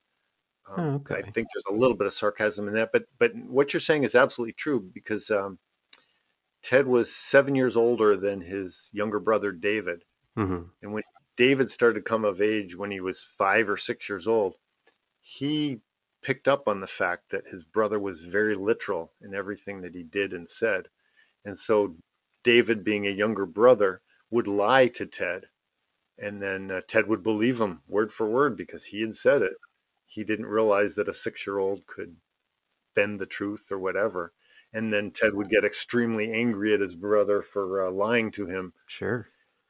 And the Zodiac said exactly that. Um, following the attack on Paul Stine, he was very upset that the uh, police were telling lies about him. Mm. Well, it's not a smoking gun, but you know, there's a lot of stuff piling up to you know show a connection here. I think we should say that there's absolutely no evidence that autism causes any kind of violence or anything like that just to make that clear, but it is important in this story because yeah, he has no social skills, no social life whatsoever, and probably feels, you know, alone most of the time. But let's get into the connections. So you've covered a couple, but in your in your last book in the trilogy, you kind of weave everything together into a tapestry that, you know, you can understand and you can see the connections without being kind of uh, bullyish about it. Some people are like, you know, this is my theory, I'm right, you're wrong, and you don't take that approach. Can you go over some of the stuff where we see these connections? Yeah, I sure can. A number of books have been written about uh, somebody who accuses somebody of being the Zodiac, and they'll say, well, their handwriting looks similar, or they've been to California be- before. Or they have a zodiac watch. Exactly. That's one of the silliest things I've seen. Is like, well, he had a watch that said Zodiac. Oh, well, it must be Arthur Leigh Allen then, because he has a Zodiac watch. Exactly. Um, there's a lot more evidence against Arthur Leigh Allen I'll, I'll give Sure, credit sure. to those who believe it was him, but you're exactly right. It's very easy to find one little piece of evidence. Um, I gathered six or seven clusters of evidence, Yes. and each one of these clusters are constellations Mm. is full of connections between the Unabomber and the Zodiac. hmm Um, bef- before I get into some of those clusters, Ted was a professor at UC Berkeley, and he quit in um, 1969. hmm He sent a letter one month following the murder of uh, the murder in, on Lake Herman Road. hmm So the December 68 very first canonical murder of the Zodiac occurred over the Christmas break when Ted Kaczynski was on break from being a professor. Mm. One month after that, he resigned from his position, and his last day of being a professor was June the 30th, 1969. Well, four days later, Yep. that's when the attack occurred at Blue Rock Springs.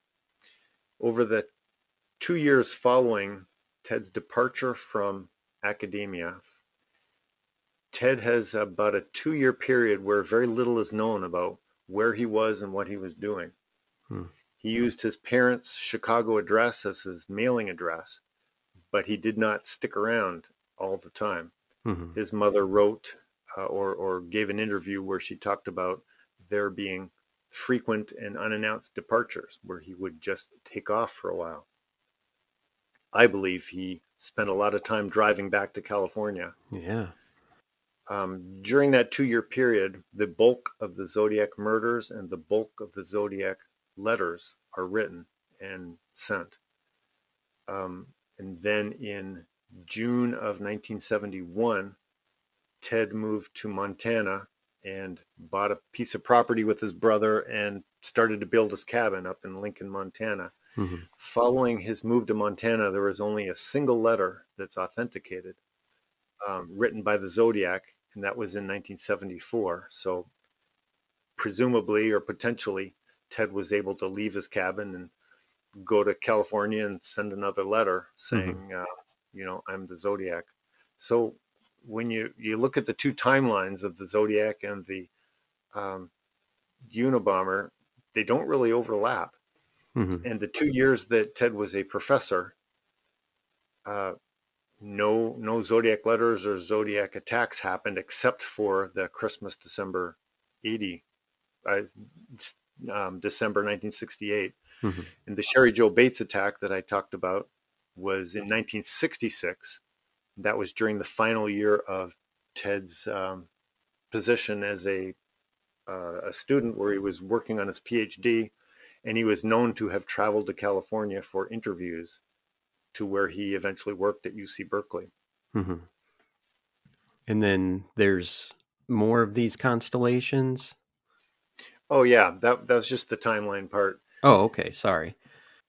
That's all right. I, I, I lost uh, track of what we were talking about. there. Sure. So the the um, as I studied the letters and got to know them and looked at them in extreme detail, there are at least 16 letters, maybe more.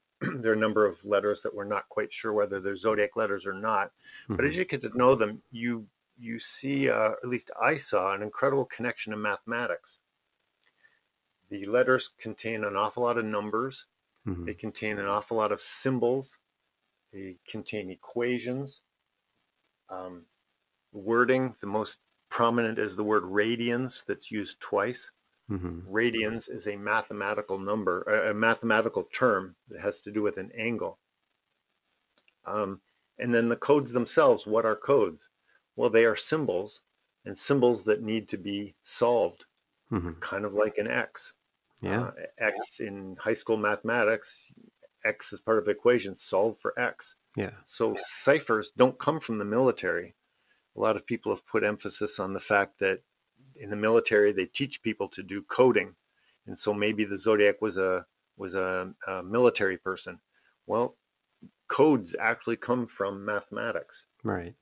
uh, and upper level mathematics uses symbols. Not only do they use X, Y, and Z, and then A, B, and C, but they tend to run out of symbols because the equations are so complex that they use Greek letters, they use um, semaphore symbols, and they use uh, any number of different symbols that they can use that they can find to put together these equations. So Ted, as a mathematician and a brilliant mathematician, was very familiar with symbols, mm-hmm. was very familiar with solving for symbols, was very familiar with um, codes and how coding worked. Um, so that's a tie right there. Mm-hmm. Uh, a second cluster, a second constellation would have to do with um, what was found in Ted's cabin.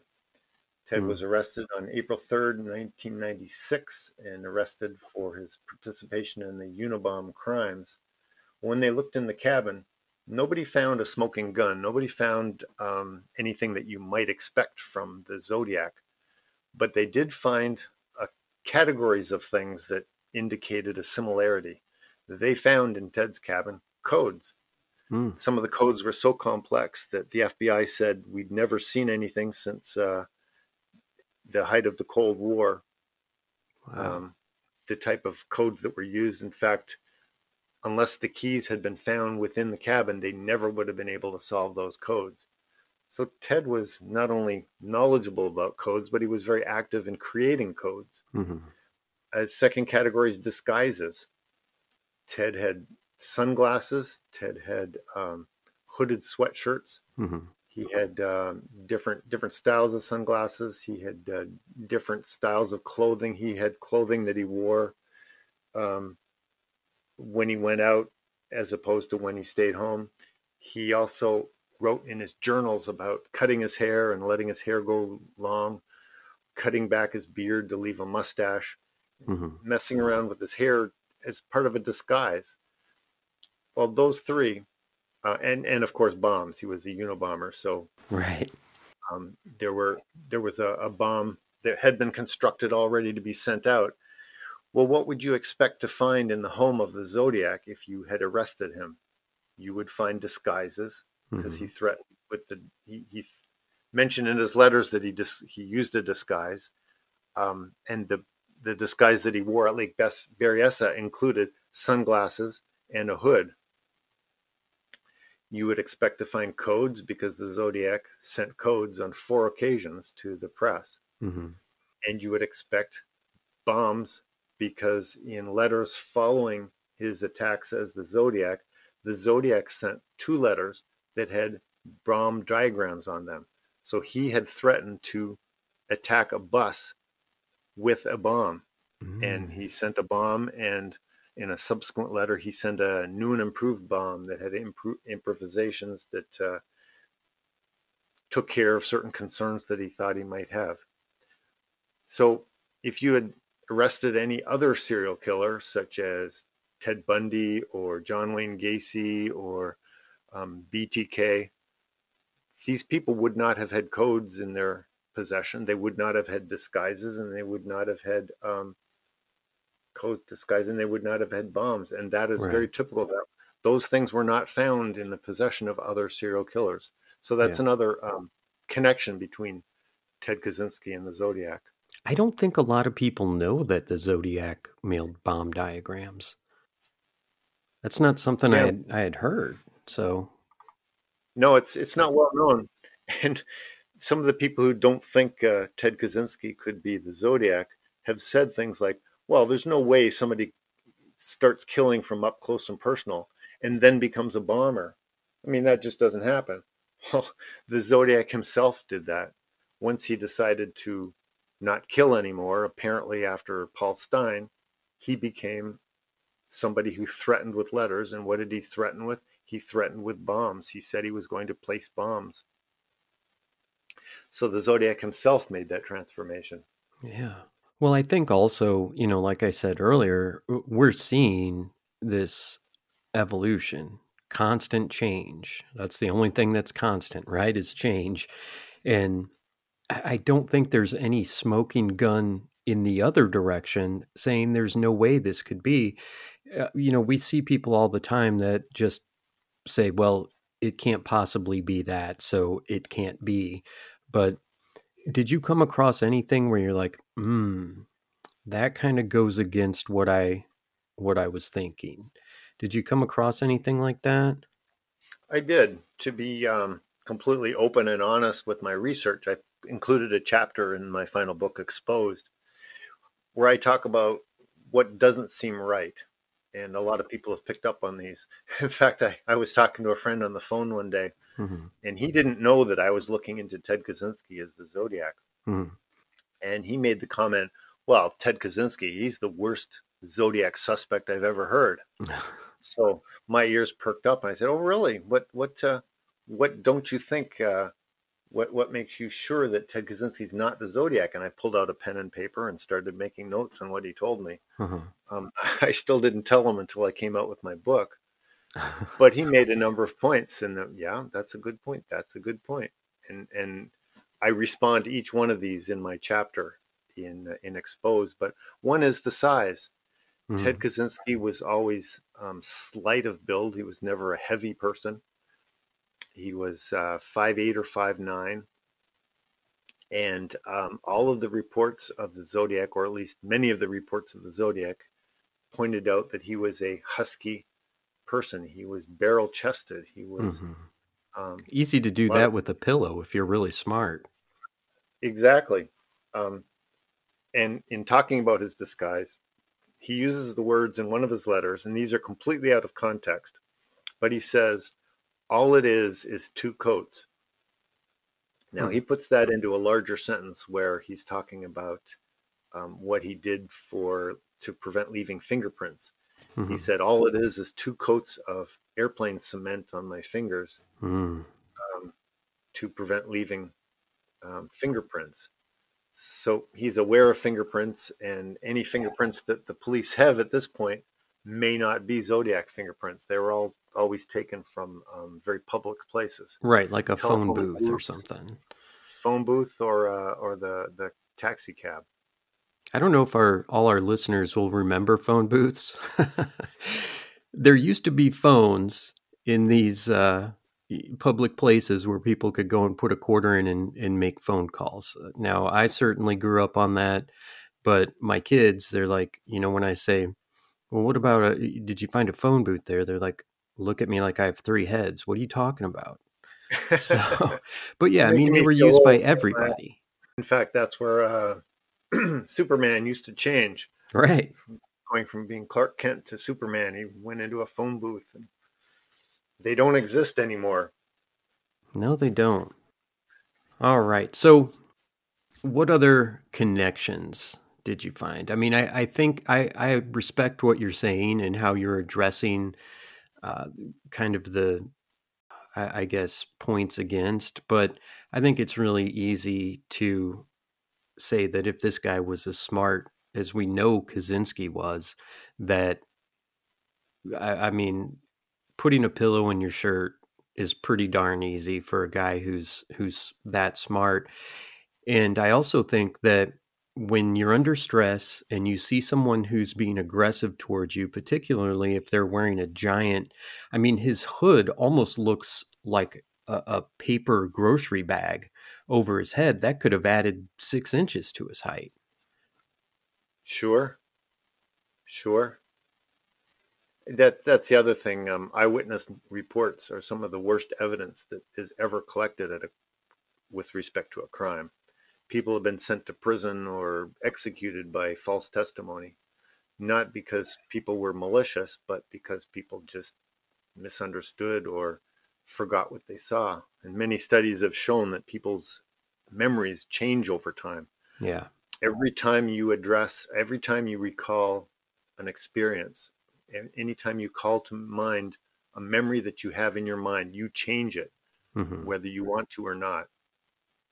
And there have been some um, crazy studies that have shown people a piece of video, and then after the video, they'll ask them questions about what they had just seen, and then they said something like, "Well, did you see the green car driving by?"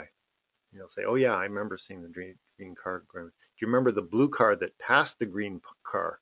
that what you were looking at. So say, yeah, I remember that. Yeah, the, the blue car was driving faster than the green car.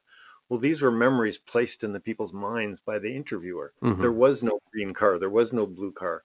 But because they were asked about it, they thought, and then they placed that picture in their mind. Absolutely. So, um, you ready for another uh, constellation, another cluster? I am ready. Okay, a couple of them are kind of esoteric, and I would encourage people to, if they want to get a full look at, to look into my book Exposed. That some of them are a little bit more involved. Mm-hmm. Um, but one is the book Secret Agent. Ah, yes. Secret Agent is a book by Joseph Conrad, and why that's um, important to look at is because Secret Agent was the favorite book of Ted Kaczynski when he was younger. And he claimed to his family that he had read it more than a dozen times. Mm-hmm. And that if they really wanted to understand him, they needed to read that book and especially look at the um, character within the book called the Professor. Mm-hmm. Now, this professor carried a bomb around and he, he built bombs for uh, anarchists, and he carried around a bomb with a detonator that he could detonate if the police ever came close to him and tried to arrest him, mm-hmm. take his own life. Um, how this relates to the Zodiac case is if you read the, the book, and it's only about 200 pages long, it almost reads like a blueprint for the Zodiac murders and the Zodiac letters there are so many words, so many phrases that are identical from mm-hmm. the secret agent to the letters. Um, for example, there's a lot of uh, there's a lot of Britishisms in the zodiac letters. People have speculated that the zodiac was British or he had some connection to the British Isles because there's so much um, wording saying things like "I shall" mm-hmm. instead of "I will." Um, a lot of these words are found within the pages of Secret Agent. And I, I detail a lot of that in uh, Exposed because there are pages and pages of phrases that are the same. Cab of Death is in there. A number of oh. numbers, number of numbers related to uh, um, the, the Zodiac talks about his ninth victim and his tenth victim. Well, the words 9, 10, 37 are all found within the pages of this book. Hmm. So somebody who would read that book a dozen times and was um, um, preparing letters to try to throw people off seems to have drawn on that book for a lot of the content. And um, Joseph Conrad was a Russian, but he was living in England, and so he had a lot of Britishisms in his uh, in his vocabulary and his physiology. Now, you also talk about, and this is really important to me. You talk about finding his name in some of the letters. You know, if you just mix the words around or mix the letters around a little bit, and I know a lot of people will be like, well, you could do that with a lot of things. Well, he's got a Polish name, first of all, and that's hard to work into anything.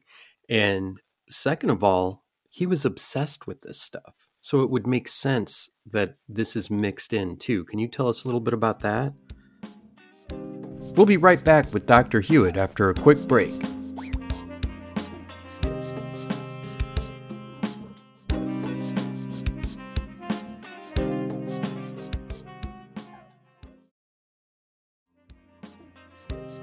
Welcome back, Crypt Keepers.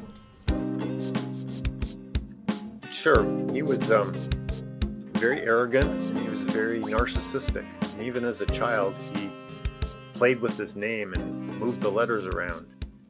He wrote to a, a, a correspondent, I think it was a classmate, and he was kind of wrote a joking letter that he was going to solve some really complex mathematical theorem. But first, he had to write some, I don't know what it was, uh, write some music. And the music was going to be his last name played in notes uh, hmm. on the on the scale, and it was going to be his name mixed up, and he was going to play it over and over and over. So it was his name over and over and over, which is kind of bizarre. Yeah, but it just goes to show you the level of his his detail and his need to move things around. Um, one of the questions that I've had since the very beginning of looking at this case is, where did the name come from? The Zodiac. What? Why pick the name the Zodiac? Every other serial killer that we know of we know their name and we know what it means. Mm-hmm. Um, the Green River Killer, the Long Island serial killer, the um, whatever. You know, there's there's all kinds of names, but we know what they mean. And a few serial killers don't like their press given name and they come up with their own name, yeah. like David Berkowitz, the son of Sam. Or um, um, Gary Ridgway, the um, uh, Green River Killer. Mm-hmm. Um, but but even even people that um, come up with their own names like BTK, we know it stands for Bind, Torture, Kill. Right. With uh, David Berkowitz, uh, we know that Son of Sam has to do with his neighbor's dog and Yeah. he was being commanded. He thought, but anyways, where did the zodiac come with his his name? Some people have said, well, it has to do with astrology and the, the, the dates and the names of the victims and whatnot all have a astrological connection. Mhm. Well, there's in the zodiac letters, there's really not much interest in astrology or astronomy. But if you take the, the, the zodiac's iconic tagline, this is the zodiac speaking, Mhm. which he never actually said when he was speaking. He was only writing this. This is Right. the zodiac speaking, is what he wrote. But if you take the zodiac speaking and rearrange the letters, you come up with Theodore Kaczynski, PhD. Wow. Now it's not exact. You have to duplicate a couple letters, and there are two letters that are conspicuously missing a Y and an R. But if you look at the uses of the zodiac speaking, in almost every instance on the next line are the letters Y and R in words such as your or very. hmm Um, so it, it's entirely possible that Ted Kaczynski was playing with his name, came up with this idea of calling himself the Zodiac and rearranging it. And in virtually every letter that is the Zodiac's, there are rearrangements of his name, Ted Kaczynski. If we were just talking about random people, this could be seen as a fluke. But when we're talking about somebody who's absolutely obsessed with puzzles and ciphers and stuff like that, I think it's a big deal. I, I appreciate that. I do too. Um, not a lot of people do. They think it's coincidental or I'm, I'm looking to find it. Um, Mhm. but the places that it exists is more than just coincidental. Do you think that he did this for fun as far as mixing his name in, or do you think he just couldn't help himself? I think it was for fun. I think he was so arrogant that he wanted to have bragging rights over the police. I can even tell you who I am. Uh, one of the for one of the ciphers, he says in, in this in this na- in this cipher is my identity. hmm Well, he kind of plays with that as a puzzle too. He doesn't give his name, but uh, he does give his identity in a in a different way. I won't I won't spoil the uh, the the solution to that. Sure. But um, yeah, he and and realize at that time nobody knew who Ted Kaczynski was, so nobody was looking for the name Ted Kaczynski. Sure. Yeah, absolutely. Um, now, you talked about the word wood, W O O D, and that seemed to be almost something like Kaczynski was almost obsessed with that too. Can you tell a little bit about that? He was um, very soon into the Unabomber campaign. The FBI realized there was a connection to wood. The Unabomber would whittle, make these little wooden boxes, and that's what he would put his bombs in. hmm he not all not in all of cases but in numerous ones other ones he would take little twigs and put them in Huh. he would use addresses or um, return addresses hmm he would use uh, wood related ideas Sure. he um, you know one was from oakland um, Mhm. the company that was uh, he sent it from oakland was uh, closet dimensions which is kind of funny if you realize that he's living in a cabin in Right. montana about has the dimensions of a cabin Yeah. um, numerous numerous addresses had had used the word wood used the idea of wood and some people have re- got from that that he was focused on the environment. But there's also um, a triple entendre involved in that which uh, um, english writers and english students uh, english literature students recognize very easily that uh, wood can refer to a number of things and when it's used as a symbol in literature it can mean um, um, being crazy it can refer to trees that are made of wood but it can also be a sexual uh, reference to Sure. uh, you know a, a- man having wood so Right. um, the the FBI didn't know exactly what he meant by it, but they knew that it was a uh, familiar um, theme that was uh, in, involved in a lot of the bombs. And the Zodiac used the word would, W O U L D, mm-hmm. on, numer- on numerous occasions within his letters. Kaczynski also, at least from what I know, he did not want people to think that he was mentally ill. And can you go into that a little bit? Like, why wouldn't he just admit it? I mean, it's pretty hard to deny that there's, or to say that there's nothing wrong with me when I do all these horrible things. Why was he so worried about not being considered crazy? That's um, a very good point you're making. A couple of reasons. One is he seems to have suffered from paranoid schizophrenia, which is now just considered schizophrenia with a side effect of or with a symptom of paranoia. Um, mm-hmm. schizophrenics mm-hmm. who are paranoid tend to not want anybody to know about their illness, and they tend to be okay. the best at fooling everybody to make them think that they're okay. Um, mm-hmm. And so, just by the nature of if that's the and he, and he has been diagnosed with that at least on a provisional basis. Okay. And so that would explain why he doesn't want other people to know. He wants to get along and do what he does, and not any not want anybody to think that he's quote unquote crazy, or the word that he used was a sicko. Um, and and that's typical of schizophrenics. Plus the fact that and and he seems to have been had a mild case of schizophrenia back in his 20s which is not um, uncommon for mathematicians. It seems sure. to be a certain um, biology. The way i understand it is that people who have a propensity for schizophrenia have a greater uh, number of neurons in their brain or um, hmm. I'm not exactly sure exactly how that works, but it's it's sure. it's highly it's seen quite regularly. Uh, mm-hmm. Mathematicians, because they have these uh, extra neurons in their brain, they're able to become great men, great mathematicians, and th- see things spatially. But they also have a high propensity to um, come down with schizophrenia. John Nash is a good mm. example. If you've ever seen the uh, the movie um, Beautiful Mind.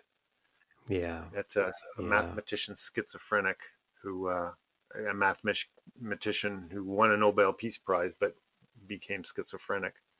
Um, and then with his manifesto, once Ted put out his manifesto, he didn't want anybody to think that it was the mind of a crazy person. He wanted to think sure. that he was uh, absolutely doing scholarly work and this is brilliant material and everybody needs to listen to it. At the same time, the last couple of years of his campaign as the Zodiac, he seemed to go a little bit nuts. Um, his letters became more and more desperate, more and more crazy, more and more out there. And people mm-hmm. started not taking it seriously anymore, which is one reason that many people think that he ended his Zodiac career. Because since he wasn't killing anymore, and the threats he wasn't he was making weren't being taken seriously, and his bizarre statements were letting people know that there was something not right with this guy. So it seems yeah. like he ended his career as a Zodiac and then transferred over to becoming a Unabomber and tried to do it in a very scholarly way, very intelligent way, and very professional way. And so that's a reason mm-hmm. that he did distance himself from being the Unabomber, from being the Zodiac. Is there any evidence that he was maybe treated? I mean, I know there's, you know, uh, doctor patient privilege and and all that but is there any evidence that he was maybe treated for a while with antipsychotics and maybe you know and then later stopped taking them or or anything like that? I haven't heard that. I know that when he was arrested in his cabin he had been prescribed antidepressants. He also had a, a very a high loathing for the whole um, profession of therapy psychological therapy. He um, he said that doctors had no business looking into other people's minds, which is kind of a convenient position to hold if you have mental illness that you don't want other people to know about. Yeah, um, but absolutely. It, it's it is possible that uh, you know once he was arrested and he was given a court-appointed um, therapist to evaluate him, he was diagnosed provisionally with um, paranoid schizophrenia. Now, is there any other um, attacks, murders, letters, or anything out there that you think might be connected with Kaczynski aside from the Unabomber and the Zodiac cases? Yes, I do. There's a third criminal campaign that I believe the evidence points toward being Ted Kaczynski, and that is the Chicago Tylenol murders. Now I know it's it's uh, there's a popularity around looking into people and saying, oh, they were involved in the John F. K. assassination and the this and then that. People have said that sure. uh, they've tried to tie the Zodiac into all other kinds of different crimes. But the reality mm-hmm. is that the Tylenol murders happened in uh, almost a kind of an oval shape, a semi a, a circle surrounding his parents' um, Lombard, Illinois hometown, where they mm-hmm. lived mm-hmm. during 1982 when the attacks occurred. in case anybody's forgotten, um, the Tylenol killings happened in the Chicago area. Seven people took extra strength Tylenol and promptly fell to the ground and died. And uh, it was a massive campaign to try to figure out what happened, what was going on. And it turns out mm-hmm. that somebody had gone into drug drugstores, purchased extra strength Tylenol. At the time, they were made in capsules that you could open up, and somebody had opened up these capsules and replaced the extra strength Tylenol with, um, yeah, cyanide. I'm sorry. okay. Mind bleep there. But yeah, filled with cyanide. and so these people were popping uh, cyanide pills and falling to the ground dying. It ended up costing um, Johnson and Johnson $100 million to do a nationwide recall on every one of their Tylenol products. But seven people died and it's never been solved to this day. In 2011, the FBI requested from Ted Kaczynski his DNA profile so that uh, they could hmm. investigate mm-hmm. him, um, which tells us that the FBI at that time did not have his DNA. Though there are right. some reports that they did have some Unabomber DNA from uh, packages that he sent. Um, how does that tie into Kaczynski? Well, two of the three founders of the company Johnson and Johnson have the middle name of can you guess? Wood. Wood. W. Wood. Wow. And um, that's an odd kind of middle name to have too. I, I would say so. And then um, one additional attack was noticed six months prior to the the uh, the Chicago killing. Uh, an astute doctors mm-hmm. noticed that he had treated somebody for a cyanide poisoning and tried to figure out what how did he die. They never figured it out, but this took place in Sheridan, Wyoming, which is right along Interstate 90 that connects Montana with Chicago.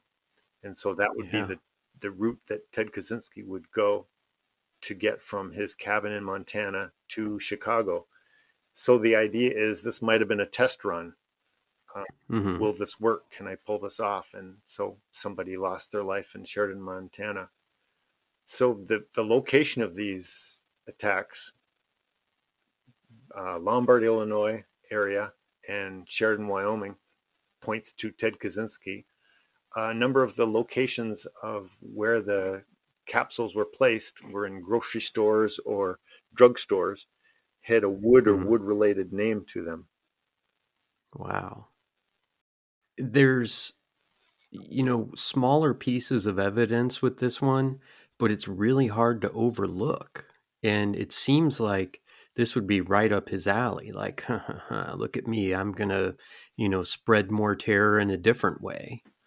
So, and I think that you know, poisoners and bombers probably aren't that much different. They want to kill from a distance. They don't want to necessarily be there to, you know, see what happens. So, man, yeah, that's uh, I had never heard that, but that's I mean, there's a lot of uh good evidence there. Is that going to be another book? Uh, that's in that's in the end of Exposed. Um, oh, it is okay. And I'm currently working on a biography of Ted Kaczynski, of uh, Ted Kaczynski, and so I will be including that as well. But again, people are innocent until proven guilty. Sure, absolutely. Well, that's how it's supposed to be. and, and a lot of people think that there's no way one person can be involved in three serial killing crimes. You know, it just it just couldn't happen. Well, that up until the time that the Golden State Killer was arrested, when he was found yeah. to be involved in three separate high profile serial killing campaigns. Well, and he wasn't a genius. I mean, if anyone could pull this off, it would be Kaczynski. Now, he had his emotional problems and his social problems, but I mean, uh, what was his IQ? Like 167, 170? Just something off the. Yes.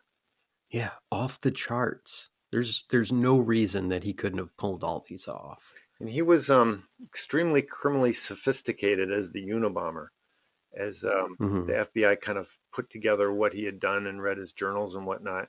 He had a pair of shoes in his cabin that were one size, and then beneath those shoes, he glued on the soles from smaller shoes.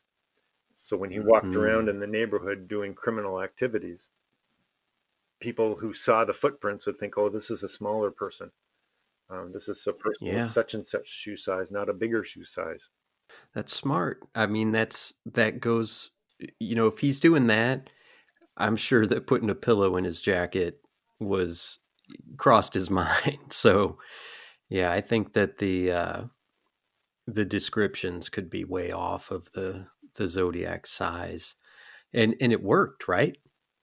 Yeah. I mean, everybody believed that it was you know this big burly guy. So, yeah. Um, Ted also, um, according to one official, may have broken his nose six times. Huh. And the, the, only reason to do that is to change the facial his facial structure. Oh, like he did it himself. He did it himself in order Ooh. to look different in case anybody saw him. Plus, he was known in a number of attacks. We know this from his journaling that he would take a uh, a cotton ball or a piece of wadded up piece of paper or something and put it in his cheek or in his nose mm. or somewhere else to make him look different than he should have looked. In fact, that's probably a really good way to uh, avoid um, facial recognition software. Yeah. If you get caught by a casino and you want to go to a different casino, that's a great way to be able to get into another casino. well, maybe we shouldn't be sharing these tricks of the trade.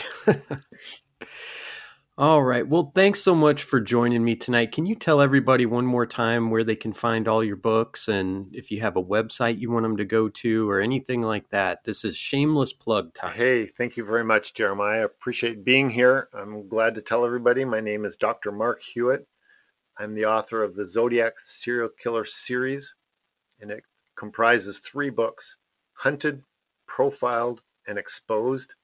And these are available on uh, Amazon.com. They're also available from my um, publisher's website, which is geniusbooks.com, or any bookstore can order these for you. There's also a collector's edition of Hunted, the first volume in hardcover. They were mm. they're signed and limited to 100 and there are about 20 left and they can be Ooh. ordered from my publisher's website geniusbooks.com they're about a hundred dollars. I think they're a little bit less than that, maybe eighty dollars. Um, but once they're mm-hmm. gone, they're gone. There's only a hundred of them. Sure. They're signed and numbered, and my books are available in um, on Audibles in in um, a recording, and also in soft cover and Kindle. Nice. You've got everything covered. I hope so. And uh, if anybody wants to talk to me um, make contact with me, they can do that through my website, doctorhewitt.com. D O C T O R H E W I T T.com. Perfect. Well, thank you so much for spending so much time with me. I mean, we could talk for another four hours, but you know, we want people to buy the book. So. Let's do it again sometime, Jeremiah. Sounds great. That's all we've got for you tonight on Cryptique. We hope you enjoyed the show. The socials are all up in the show notes, but we ask that you subscribe and or share, preferably both, but at least one. And let us know what you think at cryptiquepodcast at gmail.com. You can check out our amazing t-shirts, stickers, and racerbacks at cryptiquepodcaststore.com. And if you want to spread a little holiday cheer, buy me a coffee. The link is also in the notes. Don't forget to lock your doors and be wary of suspicious packages. Good evening, Crypt Keepers.